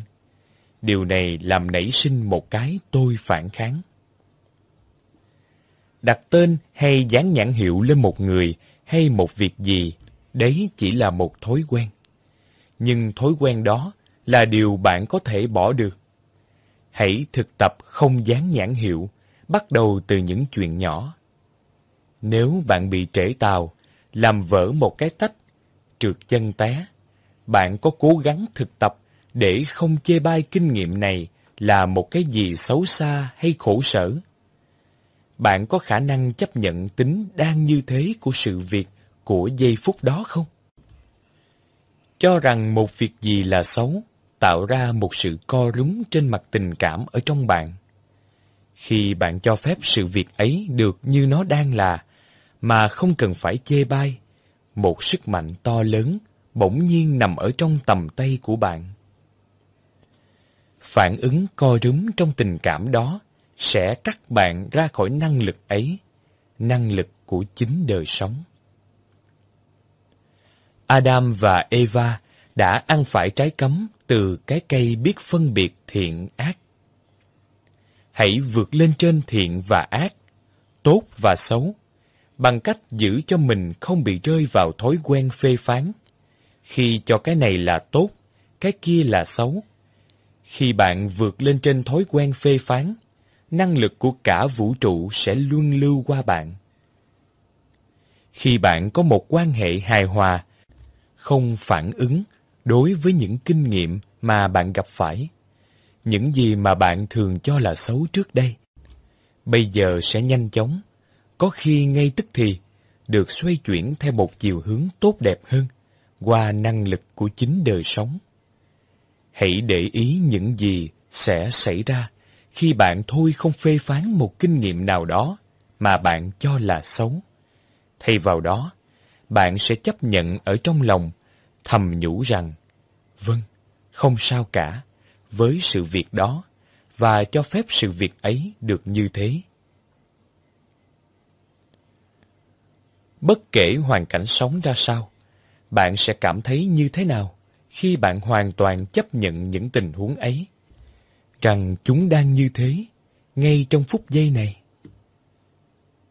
Có nhiều nỗi khổ, dù trên hình thức rất mơ hồ hay rõ ràng, nhưng có vẻ như quá bình thường, đến độ bạn thường không nhận ra đó là một nỗi khổ. Có khi nỗi khổ ấy còn cảm thấy rất thỏa mãn cho bản ngã ở trong bạn. Bức trức, nóng nảy, giận dữ, bực tức, than phiền hay đang có vấn đề gì với ai đó. Bạn có khả năng nhận ra được tất cả những biểu hiện của những nỗi khổ đó khi chúng đang xảy ra và hiểu rõ rằng ngay trong phút giây này tôi đang tạo ra khổ đau cho chính mình. Nếu bạn có thói quen tạo ra khổ đau cho chính mình, có lẽ bạn cũng đang tạo ra khổ đau cho những người chung quanh. Những thói quen hành xử vô thức này của trí năng có khuynh hướng chấm dứt khi bạn có ý thức về chúng bằng cách nhận ra ngay khi chúng đang hoành hành. Bạn không thể nào vừa có ý thức sáng tỏ với những gì đang xảy ra mà lại vừa tạo thêm khổ đau cho chính mình. Phép lạ chính là đằng sau mỗi điều kiện, mỗi con người, mỗi hoàn cảnh, trên bề mặt ta có thể cho là bất hạnh, luôn ẩn chứa một sự thánh thiện sâu xa. Sự thánh thiện ấy chỉ hiển lộ ra cho bạn, bên trong và bên ngoài, khi nào bạn chấp nhận hoàn toàn những gì đang hiện hữu. Thôi kình chống lại với những gì mà bạn cho là xấu, chính là một trong những chân lý cao tột của loài người. Một mẫu đối thoại Hãy chấp nhận những gì đang xảy ra. Không, không bao giờ. Tôi đang rất khó chịu và bất mãn về chuyện này. Vậy thì bạn lại càng nên chấp nhận những gì đang có mặt. Chấp nhận rằng tôi đang rất khó chịu và bất mãn. Chấp nhận rằng tôi đang phẫn quốc Vâng, Hãy mang thái độ chấp nhận vào trong những gì bạn đang không chấp nhận. Hãy mang thái độ khuất phục vào trong những gì bạn đang không khuất phục. Rồi thử xem chuyện gì sẽ xảy ra. Nỗi đau đớn kinh niên trong thân thể bạn có thể là một người thầy rất khó tính. Bài học mà người thầy ấy, tức là bệnh tật, muốn dạy cho bạn là có muốn chống cự cũng vô ích. Không có gì bình thường hơn chuyện bạn muốn trốn tránh khổ đau. Tuy nhiên, nếu bạn có thể buông bỏ ước muốn tránh né đó và cho phép niềm đau trong bạn được có mặt, bạn sẽ nhận ra rằng nỗi đau ở trong bạn vừa được giảm đi vì đang có nhiều không gian hơn giữa bạn và nỗi đau. Điều này có nghĩa là bạn cảm nhận nỗi đau của mình với ý thức sáng tỏ. Nỗi đau ấy sẽ giúp bạn đốt đi bản ngã của bạn. Vì bản ngã, đa phần chỉ là thái độ chống đối một cách vô ích với những gì đang có mặt ở trong bạn. Cho nên, dù bạn có mắc phải chứng bại liệt toàn thân, thì bạn vẫn có thể thực tập tương tự như thế. Có mặt và an nhiên chấp nhận tình trạng đang bất lực trong cơ thể mình. Nói một cách khác, bạn dâng tặng tất cả khổ đau của bạn cho trời đất. Bạn không cần phải là một người công giáo mới có thể hiểu được ý nghĩa sâu sắc của biểu tượng thập tự giá. Thời Trung Cổ, thập tự giá là một công cụ dùng để khảo tra. Nó là biểu tượng cho nỗi khổ đau tột bậc, sự giới hạn và bất lực mà một con người có thể gặp phải. Rồi bỗng nhiên con người ấy đã chọn sự khuất phục, chịu đựng nỗi khổ một cách tự nguyện, một cách đầy ý thức khi Ngài nói Ý cha được nên. Trong phút giây đó, thập tự giá vật tra tấn giả mang, bỗng phơi bày bí mật. Đó là một biểu tượng thiên liêng, một biểu tượng của thần thánh. Thập tự giá là vật đã chối bỏ sự hiện hữu của một chiều không gian vượt thoát trong đời sống. Nhưng nhờ thái độ chấp nhận tuyệt đối, thập tự giá bỗng nhiên đã trở thành một cánh cửa đưa bạn đi vào chiều không gian vượt thoát đó. Chú thích chương 10 1.